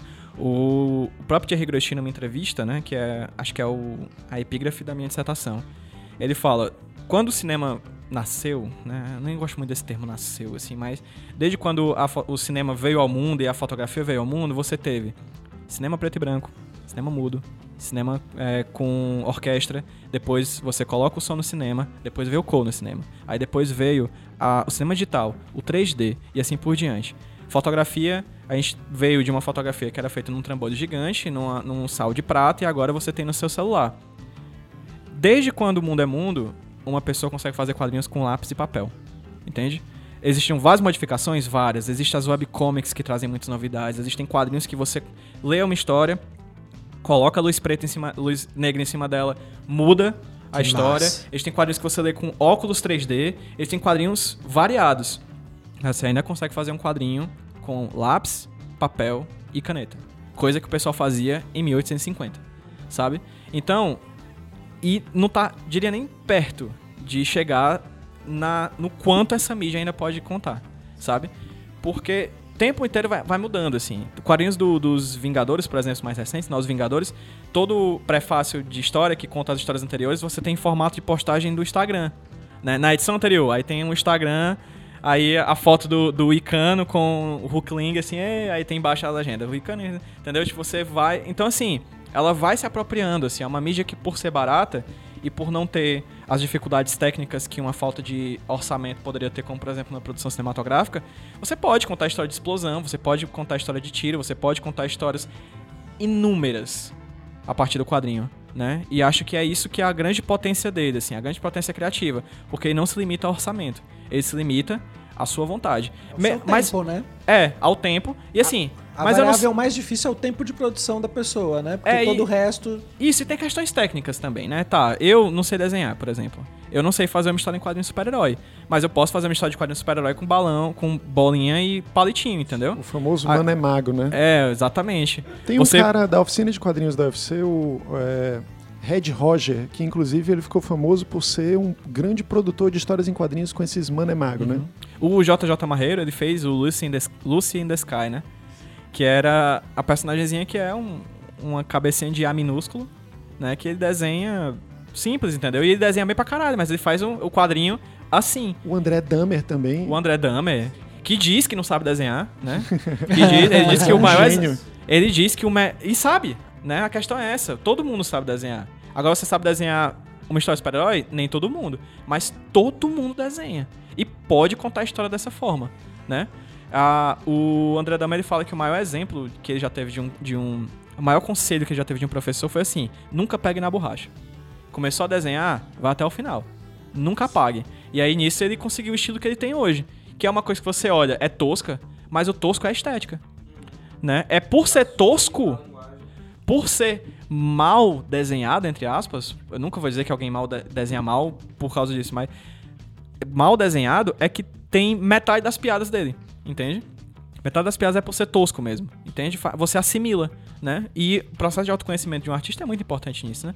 Você aprender a que você pode fazer até esse ponto aqui de desenho. E a partir desse ponto eu vou explorar o que for possível. E aí você desenrola. Olha, já que a gente chegou nesse ponto, eu acho que vale a pena a gente ir pro nosso último quadro. Onde foi que pegou? Pode ser? Então, Elton, a nossa última vinhetinha aí, por favor. Por favor, Elton. Só essa. Ô, Elton, Elton. Onde foi que pegou? Então, aqui no nosso Onde Foi Que Pegou, a gente tenta, Pedro, é fazer considerações finais. Óbvio que ninguém vai definir nada, até porque a gente está falando sobre o potencial e sobre essa capacidade ilimitada que o quadrinho tem, né? Mas vale a pena a gente olhar um pouco para o que conversou e tentar dizer: onde foi que pegou? A gente chegou em algum lugar? O que, que vocês acham? Leandro, o que, que tu acha? É... Minha curiosidade maior com a conversa com, com o J P era... Aí, era J P, entend... viu? J P. Te disse. P J. P J. Eu já disse que era... P J, fala aí, te fala aí. Ah, tá, olha prova. Só, tá vendo? A prova. Eu... E tu anunciou no começo, né? Do P J foi com relação à narrativa e, e, e, essa, e essa premissa, né? Do, da, da, da história sem roteiro, pra mim é fascinante.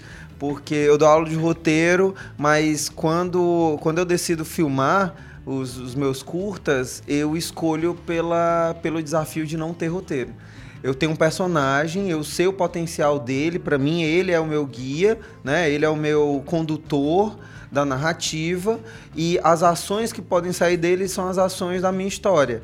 E aí essa é a minha, é a minha condição de, de, de contar quando eu escolho contar. Então é, é, é curioso porque eu falo isso para meus estudantes e eles dizem assim, sim, mas não é coerente, né? Dá aula de roteiro e não usa roteiro. Eu disse, mas é porque eu sei o que o roteiro quer e como ele funciona. E é por isso que eu resolvo não usá-lo. Porque eu quero outra coisa, eu quero chegar a lugares diferentes, a lugares que eu não previa, a lugares... E aí eu escolho, é uma, é uma decisão consciente, não é por falta de domínio das, das ferramentas, é porque eu quero fazer outra coisa que o roteiro pode me limitar, né? Ou, ou esse modelo de roteiro pode me limitar. Então, o, o, o, o que eu, o, assim, né, as minhas considerações com, a, com essa conversa é entender que é, que é, é, é, é parecido também, né? Porque quando a gente, quando a gente é, tenta contar uma história, qualquer ela que seja, a gente já tem introjetado, já tem assimilado essa, essa condição lógica de dar sentido às coisas. Então, é muito difícil a gente fugir disso. Né? É, a maneira, pelo que eu entendi aí, o, o, o, a, as possibilidades que você apresentou, podem existir outras, né? Para contar uma história sem roteiro, é meio que encontrar essas condições ou imposições iniciais ou finais para desenvolver nesse espaço de tempo, que eu acho fantástico enquanto desafio, eu acho, eu acho muito legal. É, é, entender um, um enquadramento como possibilidade de inovar, né? É um paradoxo, mas um paradoxo muito, muito concreto, porque propõe uma, uma condição desafiadora e é, é por causa do problema que tu vai buscar... Por causa ser... do problema que você acha uma solução criativa. Isso, que você, que você, que você desenvolve a capacidade dentro daquela condição tentar inovar, tentar... se impor uma, uma, uma posição criativa, etcétera.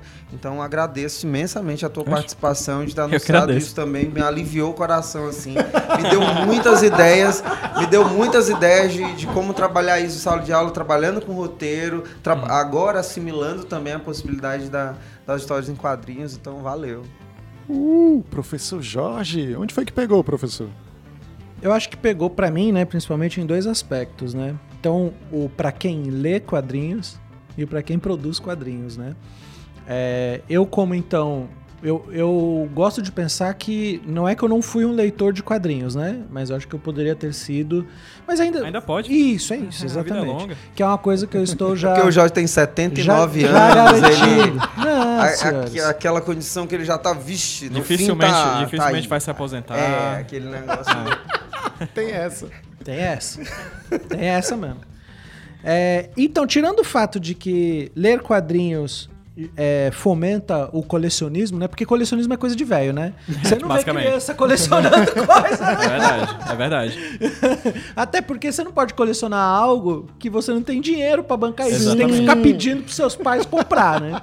Então, velho que coleciona mesmo. Mas, né, voltando aqui, o aspecto de ler quadrinho que eu acho bem interessante e talvez seja uma, uma boa recomendação, pela nossa conversa deu para perceber que se você não sabe, nossa, vai ser muito leviano que eu vou falar, hein? Mas eu acho que se Polêmico. Você tem que escolher algo para ler, você precisa criar um repertório de mundo. Você precisa criar um repertório muito diverso de, de formas diferentes de se ver o mundo. Tudo bem, você tem que ler, com certeza você tem que ler livros, os autores importantes e tal, mas eu acho que o quadrinho, ele, ele encurta esse processo, porque é muita coisa é, diferente que foi reunida em uma única história, né?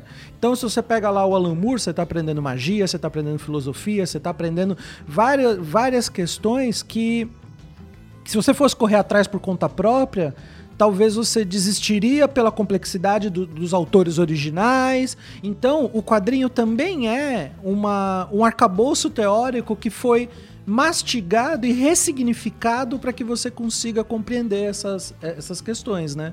Então, estou imaginando aqui o quão, o quão rico é isso. Você crescer lendo quadrinhos te torna uma pessoa que, que qualquer história é possível e vale a pena ser lida, né? Então eu acho que, que essa conversa, enquanto ler quadrinhos, é muito, muito massa, né? Sim. Sempre rola a diferença entre o que é simplório e o que é simples, né? No começo do nosso papo, eu lembro que tu tava falando sobre quadrinhos infantis, que tu lia quando era criança, acho, o livro. É, que era quadrinhos infantis. Alguém que já parou pra pensar a complexidade, a dificuldade que é fazer coisa infantil? É muito difícil fazer coisa pra criança. Muito. Chamar a atenção. É, é muito difícil. É, tem que ser simples, e há toda uma complexidade para se chegar nessa simplicidade, né? Existem coisas que são simplórias, e aí é independente de qualquer linguagem, tem livros simplórios, tem filmes simplórios, tem quadrinhos simplórios, mas a gente tem que valorizar muito a simplicidade das coisas e como elas são pensadas para serem feitas daquela forma, assim. Você falou do Alan Moore, por exemplo, que você lê, é uma ótima porta de entrada de conhecer outras coisas, mas pode ser só por si mesmo, né? Você pode ler só o Alan Moore e gostar daquilo e não querer saber o que é a Wicca, né? Mas também pode querer saber. E isso é fascinante, né?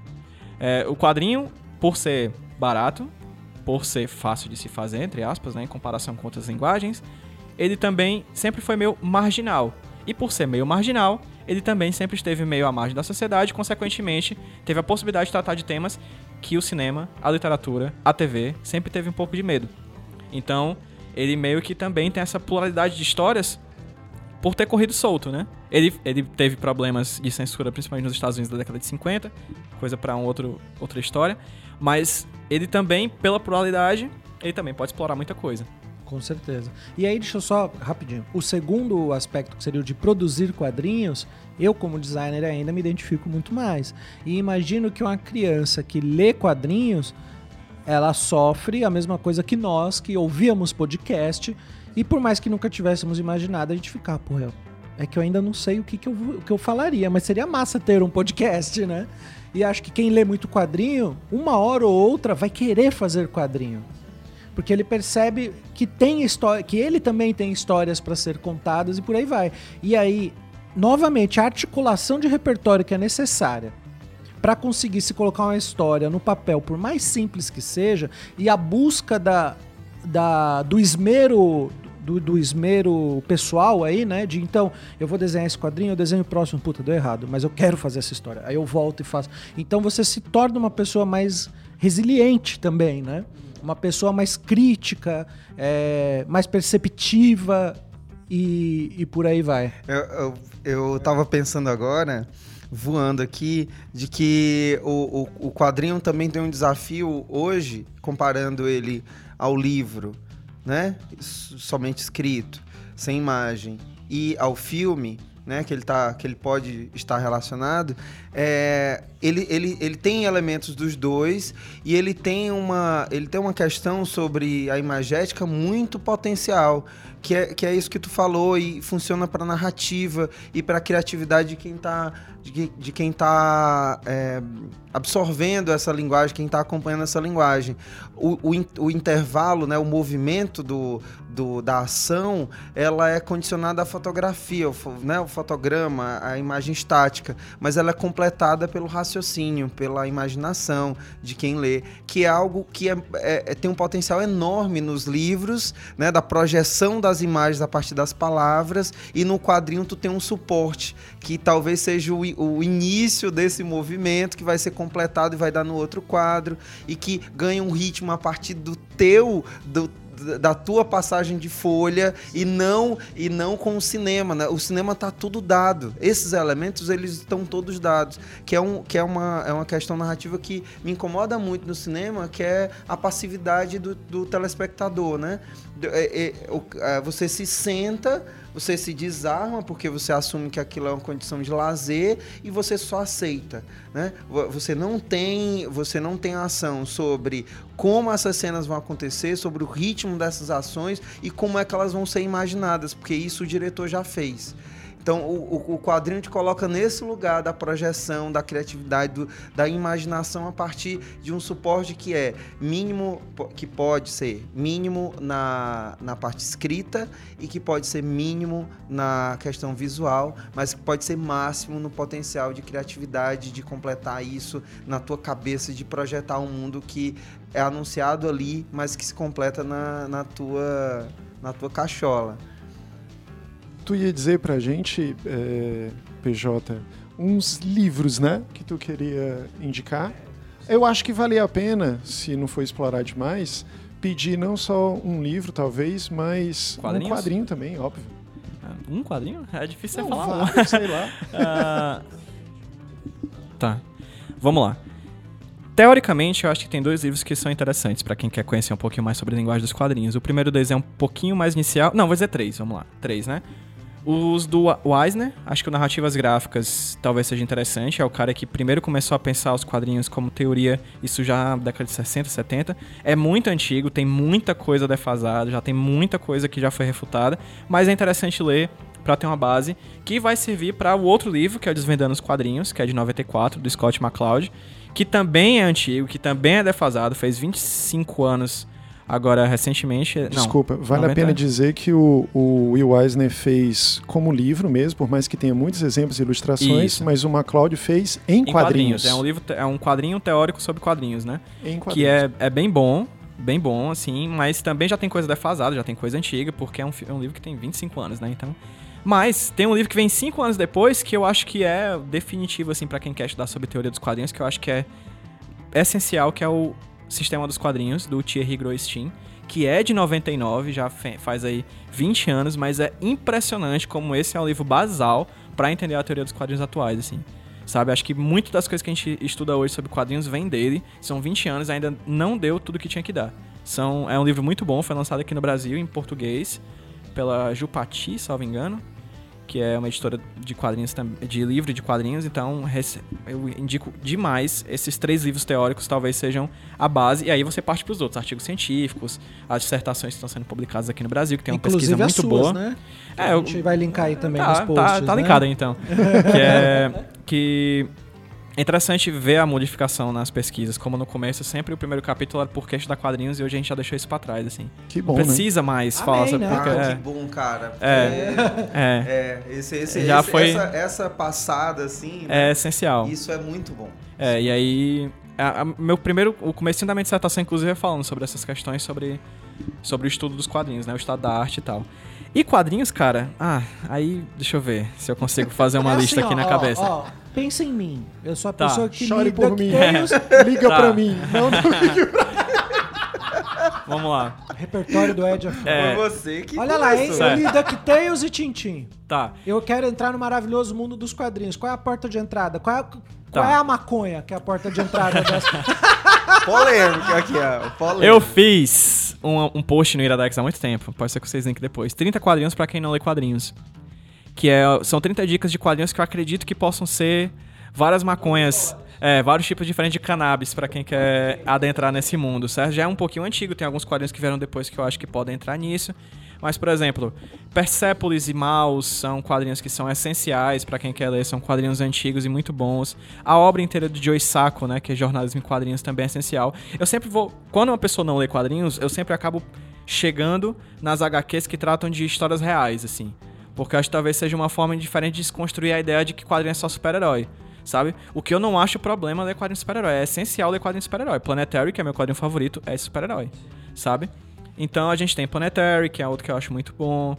Tem o, os, os, toda a obra do Joe Sacco, como jornalista de quadrinhos. Persepolis, Maus, o... O Mundo de Aisha, que eu falei aqui durante a gravação, que eu acho que é essencial, que é uma história sobre mulheres yemenitas, né? E são várias histórias dentro de um mesmo quadrinho. O Fan Home, né? E o Você é Minha Mãe, que são dois quadrinhos da Alison Bechdel, né? O Fan Home é incrível, assim. É um quadrinho que ela narra a história do, com o pai dela, ela se descobrindo lésbica. E o pai dela é, morre, acredita que, ela acredita que por causa de suicídio. E depois que o pai morre, que descobre que o pai dela é homossexual. Então meio que ela tá lidando com isso tudo. E o Você é Minha Mãe, que é o quadrinho que ela trata sobre ela e a mãe dela, né? Que é outra questão. O Pílulas Azuis, que é um quadrinho autobiográfico de um, de um holandês, se não me engano, chamado Frederick Peters, que ele narra a história dele, conhecendo a esposa dele, que é, que é, que é portadora do, do vírus H I V, não tem AIDS, é portadora do vírus H I V, e essa diferença é central no quadrinho. Eu descobri, eu entendi... o que é a questão da, do H I V, a questão da AIDS, por causa do quadrinho, certo? Eu li vários artigos científicos, filmes, por causa de um quadrinho, eu soube disso. O Fotógrafo, que é a história do D J Lefebvre, que é um fotógrafo que vai visitar as montanhas do Afeganistão durante a Guerra Fria, junto com o Médicos Sem Fronteiras, e o quadrinho, ele faz várias fotos pra sair na, numa revista da Magnum, aí de, dos mil, das mil fotos que ele fez, saíram seis na revista. E vários rolos, ele tava lá guardado, e um cara disse, bora fazer um quadrinho disso. E aí o quadrinho mistura desenho e fotografia. Então, assim, isso tudo... Quadrinhos nacionais tem vários, né? As, os gráficos M S P da, da, turma, da, do Maurício Souza Produções. O Maiara e Annabelle, que é um quadrinho daqui do Ceará, feito pelo Thales, né? Que se passa aqui no Ceará. O Corta-Bundas, o Maníaco de Zé Walter, que é, esse, que é um dos meus quadrinhos favoritos dos últimos anos, que é o T C C, de repo, a reportagem Quadrinhos em T C C, do, o T C C em Quadrinhos do Thales Rodrigues, que é daqui do Ceará, que narra a história do Corta-Bundas, que foi uma... lenda urbana que aconteceu na década de oitenta aqui no bairro do José Walter, em Fortaleza. Então, assim, esses são somente alguns, assim. A lista é infinita, na verdade, né? E se você lê um e gostou, só chega pro amigo que gosta de quadrinhos e diz, ei, tem mais alguma coisa pra dar, rapaz? trinta e nove quilos de quadrinhos vão estar no seu avião daqui a pouquinho. E confere também lá no podcast do H Q Isso, Sem né? Roteiro. É, o H Q Sem Roteiro é um podcast semanal em que eu entrevisto pessoas que produzem, pe- produzem pesquisam e estudam quadrinhos. Né, ele já tem três anos, já tem mais de, acho que mais de cento e cinquenta programas já, é, sobre os mais variados tipos, toda segunda-feira, procura aí, você tá ouvindo a gente em algum agregador, procura H Q Sem Roteiro, e aproveita e procura os outros podcasts que eu faço parte também, né? O nome disso é Nordeste, que é um podcast relativamente novo, tem só dois programas, a gente gravou o terceiro recentemente, que é da parte do, que faz parte do grupo O Nome Disso é Mundo. E aí, no caso, a gente procura expor histórias conhecidas e desconhecidas aqui do Nordeste, né? São nove estados, vários sotaques, diversas histórias. A gente precisa evidenciar essas histórias. A gente já entrevistou a Adriana Negreiros, que fez o livro sobre a Maria Bonita, né? A biografia da Maria Bonita. E o Tasso Brito, que, é um, um, que fez um mestrado em Recife sobre uma advogada que é, que é conhecida como Advogada de Mil Casos, que é a Tessia, que é uma advogada que, que a, advogou em favor de presos políticos da época da ditadura militar ela lá em Recife. Fantástica. Né? O terceiro, vocês, esse Conexais pra agora não sei Conexais, é rápido que sai? Acho é que daqui a um gente, mês mais ou menos. Um mês? Ah, então é. Pronto, já deve ter saído a entrevista que a gente fez com o cantor Getúlio Abelha, né? Que é daqui, que é piauiense, mas tá fazendo carreira aqui em Fortaleza. A gente entrevistou ele pro terceiro programa, foi uma das melhores entrevistas que eu já fiz. E por último, mais ou menos importante, Opa. o podcast Nicolas, ah, que é um podcast sobre a vida e a carreira do grande astro internacional, grande gênio do Nicolas cinema Cage, internacional, que é, um, que é um podcast sobre cinema, tá? Não Sim. é sobre humor, a gente sempre diz isso, é um podcast sobre cinema, não é sobre humor.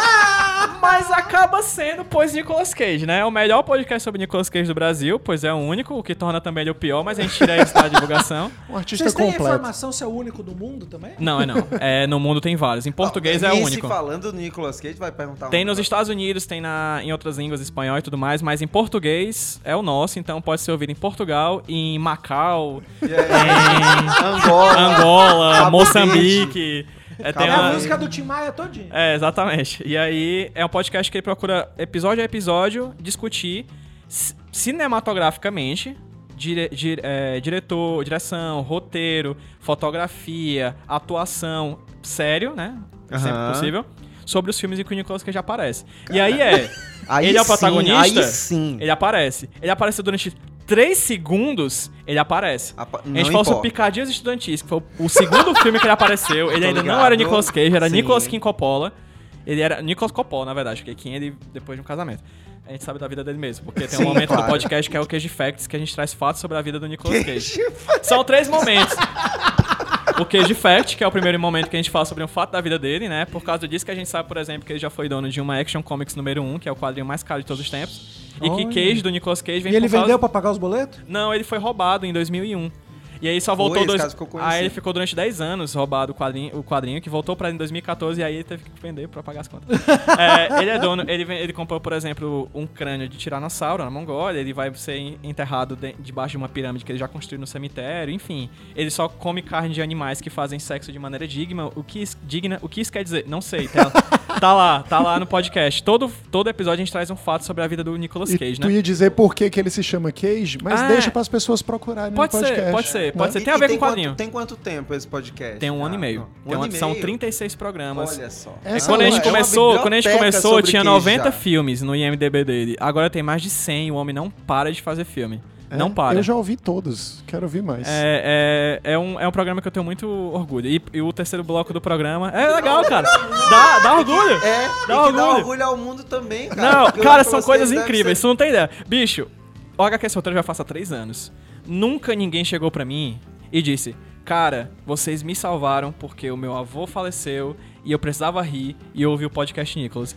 Tu tem ideia disso? Comédia é, um é uma parada. Social. É impressionante. É um serviço é social, então. Você mas você teoria. Não propõe a ser uma comédia. Não é, é, não é, mas a gente ri. E muito, né? Porque... Claro. Né? Nicolas Cage sugere é, isso. Ele, ele tava no Lucas, o Intruso no Formigueiro. E foi dali que a gente falou, por exemplo, que a máxima é que todo filme de formiga é sobre comunismo. Não tem como ser. Então, assim, são é várias. To, todo é filme, todo filme fala de, de Querido Encolher as Crianças, a Formiguinha Z, tudo, tudo isso. E aí é, é muito bom, cara. É um, é um podcast que eu gosto muito. Aí tem três blocos. Um a gente fala sobre o, o fato sobre a vida do Nicolas Cage, um sobre o filme e, por último, um só porque tem Cage no meio, que a gente diz alguma coisa só porque tem um Cage no meio. Só muito bom. Só porque tem o Nicolas Cage. Ele... É. É um é... baita exercício criativo. Não, total. Cara. É legal. Total. Eu gosto como várias é, pessoas da podosfera estão usando o Nicolas Cage como exemplo de podcast de nicho. Todo Olha mundo diz, só. é podcast é nicho, cara. Tem, por exemplo, podcast sobre Nicolas Cage. Aí todo mundo, meu Deus, tem um podcast sobre Nicolas Cage? Aí tem um podcast sobre Nicolas Cage. Mas eu acho... Virou exemplo, cara. Eu acho que, justamente porque temos um convidado de um podcast chamado H Q Sem Roteiro, o nosso roteiro foi pro espaço. Tipo Olha, isso. E P J, eu te agradeço muito. Uh, acho que vale a pena não só te acompanhar nos podcasts, como acompanhar a tua produção acadêmica também. E acho que as pessoas podem te procurar também é, pelas redes sociais, né? Pode Quer ser. dizer alguma rede social aí? É, o Twitter é arroba pedro p j brandão. Pedro P J Brandão, vocês conseguem me adicionar no Twitter lá. É o melhor jeito de te é, achar. É, de vez em quando eu tô irritando, né? Falando mal de certos governos, então... Opa, tá certo. Tá certo. Mas... mesmo que a gente tenha fugido do roteiro, eu queria aproveitar para fazer a última questão. A partir de tudo que a gente conversou aqui, ficou muito claro para mim, desde a Olipo, o Obapo, né? A Oficina de Literatura Potencial. Porque esses nomes parecem tudo nome de sociedade secreta, né? Mas não, não. eu acho, eu acho que é bem, ser, eu acho que é essa, bem nessa essa foi a ideia. É tão secreto que você nem sabe se é. Né? A Olipo e a Obapo são oficinas de literatura e de quadrinho potencial, né? É, tanto numa quanto na outra, a proposta que se desenha não é de pensar numa liberdade absoluta para desenvolver criatividade. É justamente o contrário.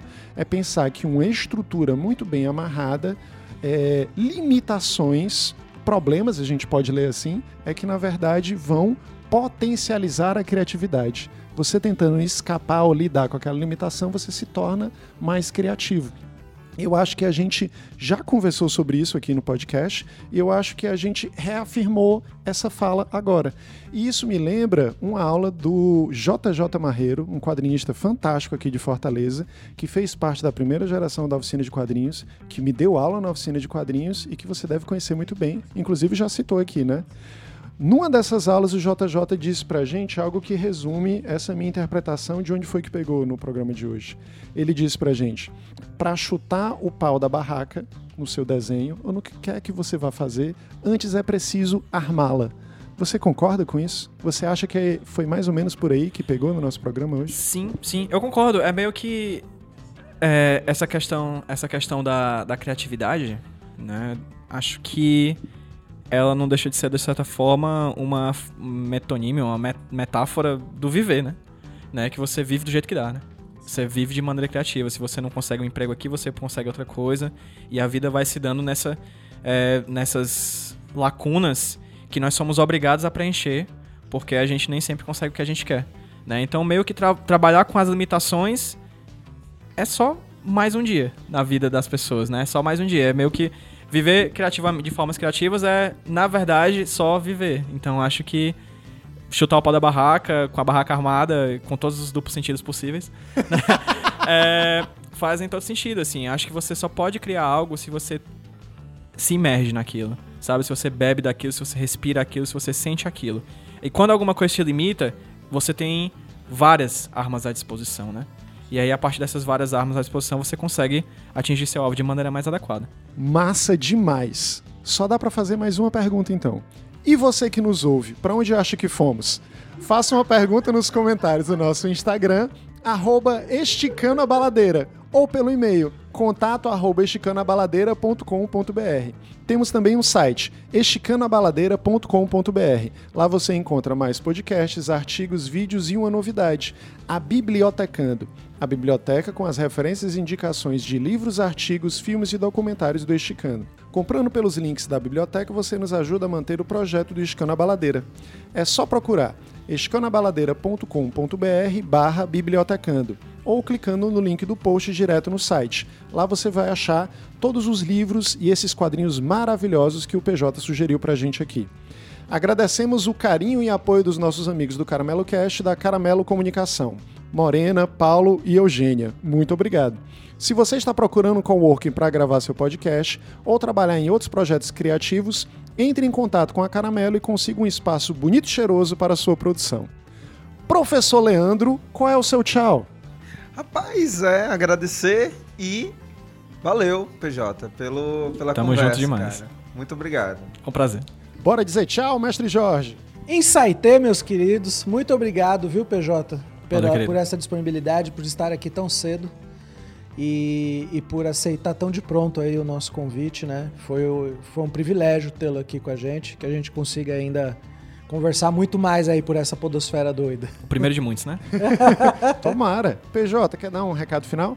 Sim, só que a gente tá nessa, mas não tá só, né? Acho que é interessante a gente pontuar também que H Q Esse Roteiro, Nicolas e o Esticando a Baladeira são podcasts cearenses, né? A gente tá com um movimento muito gostoso aqui no Ceará de unir podcasts é, de várias localidades, né? Então a gente... Vou dar uma sugestão pra quem tá ouvindo a gente, seguir no Twitter, arroba podcastceará.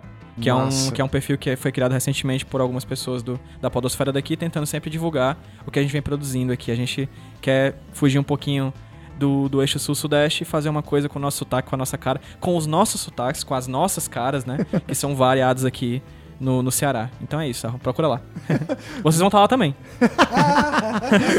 Massa demais, é um privilégio. Bom, agradeço muito a sua presença, P J, e a paciência de quem nos ouviu até agora. Uma boa continuação de vida para todos nós. Adeus e obrigado pelos peixes.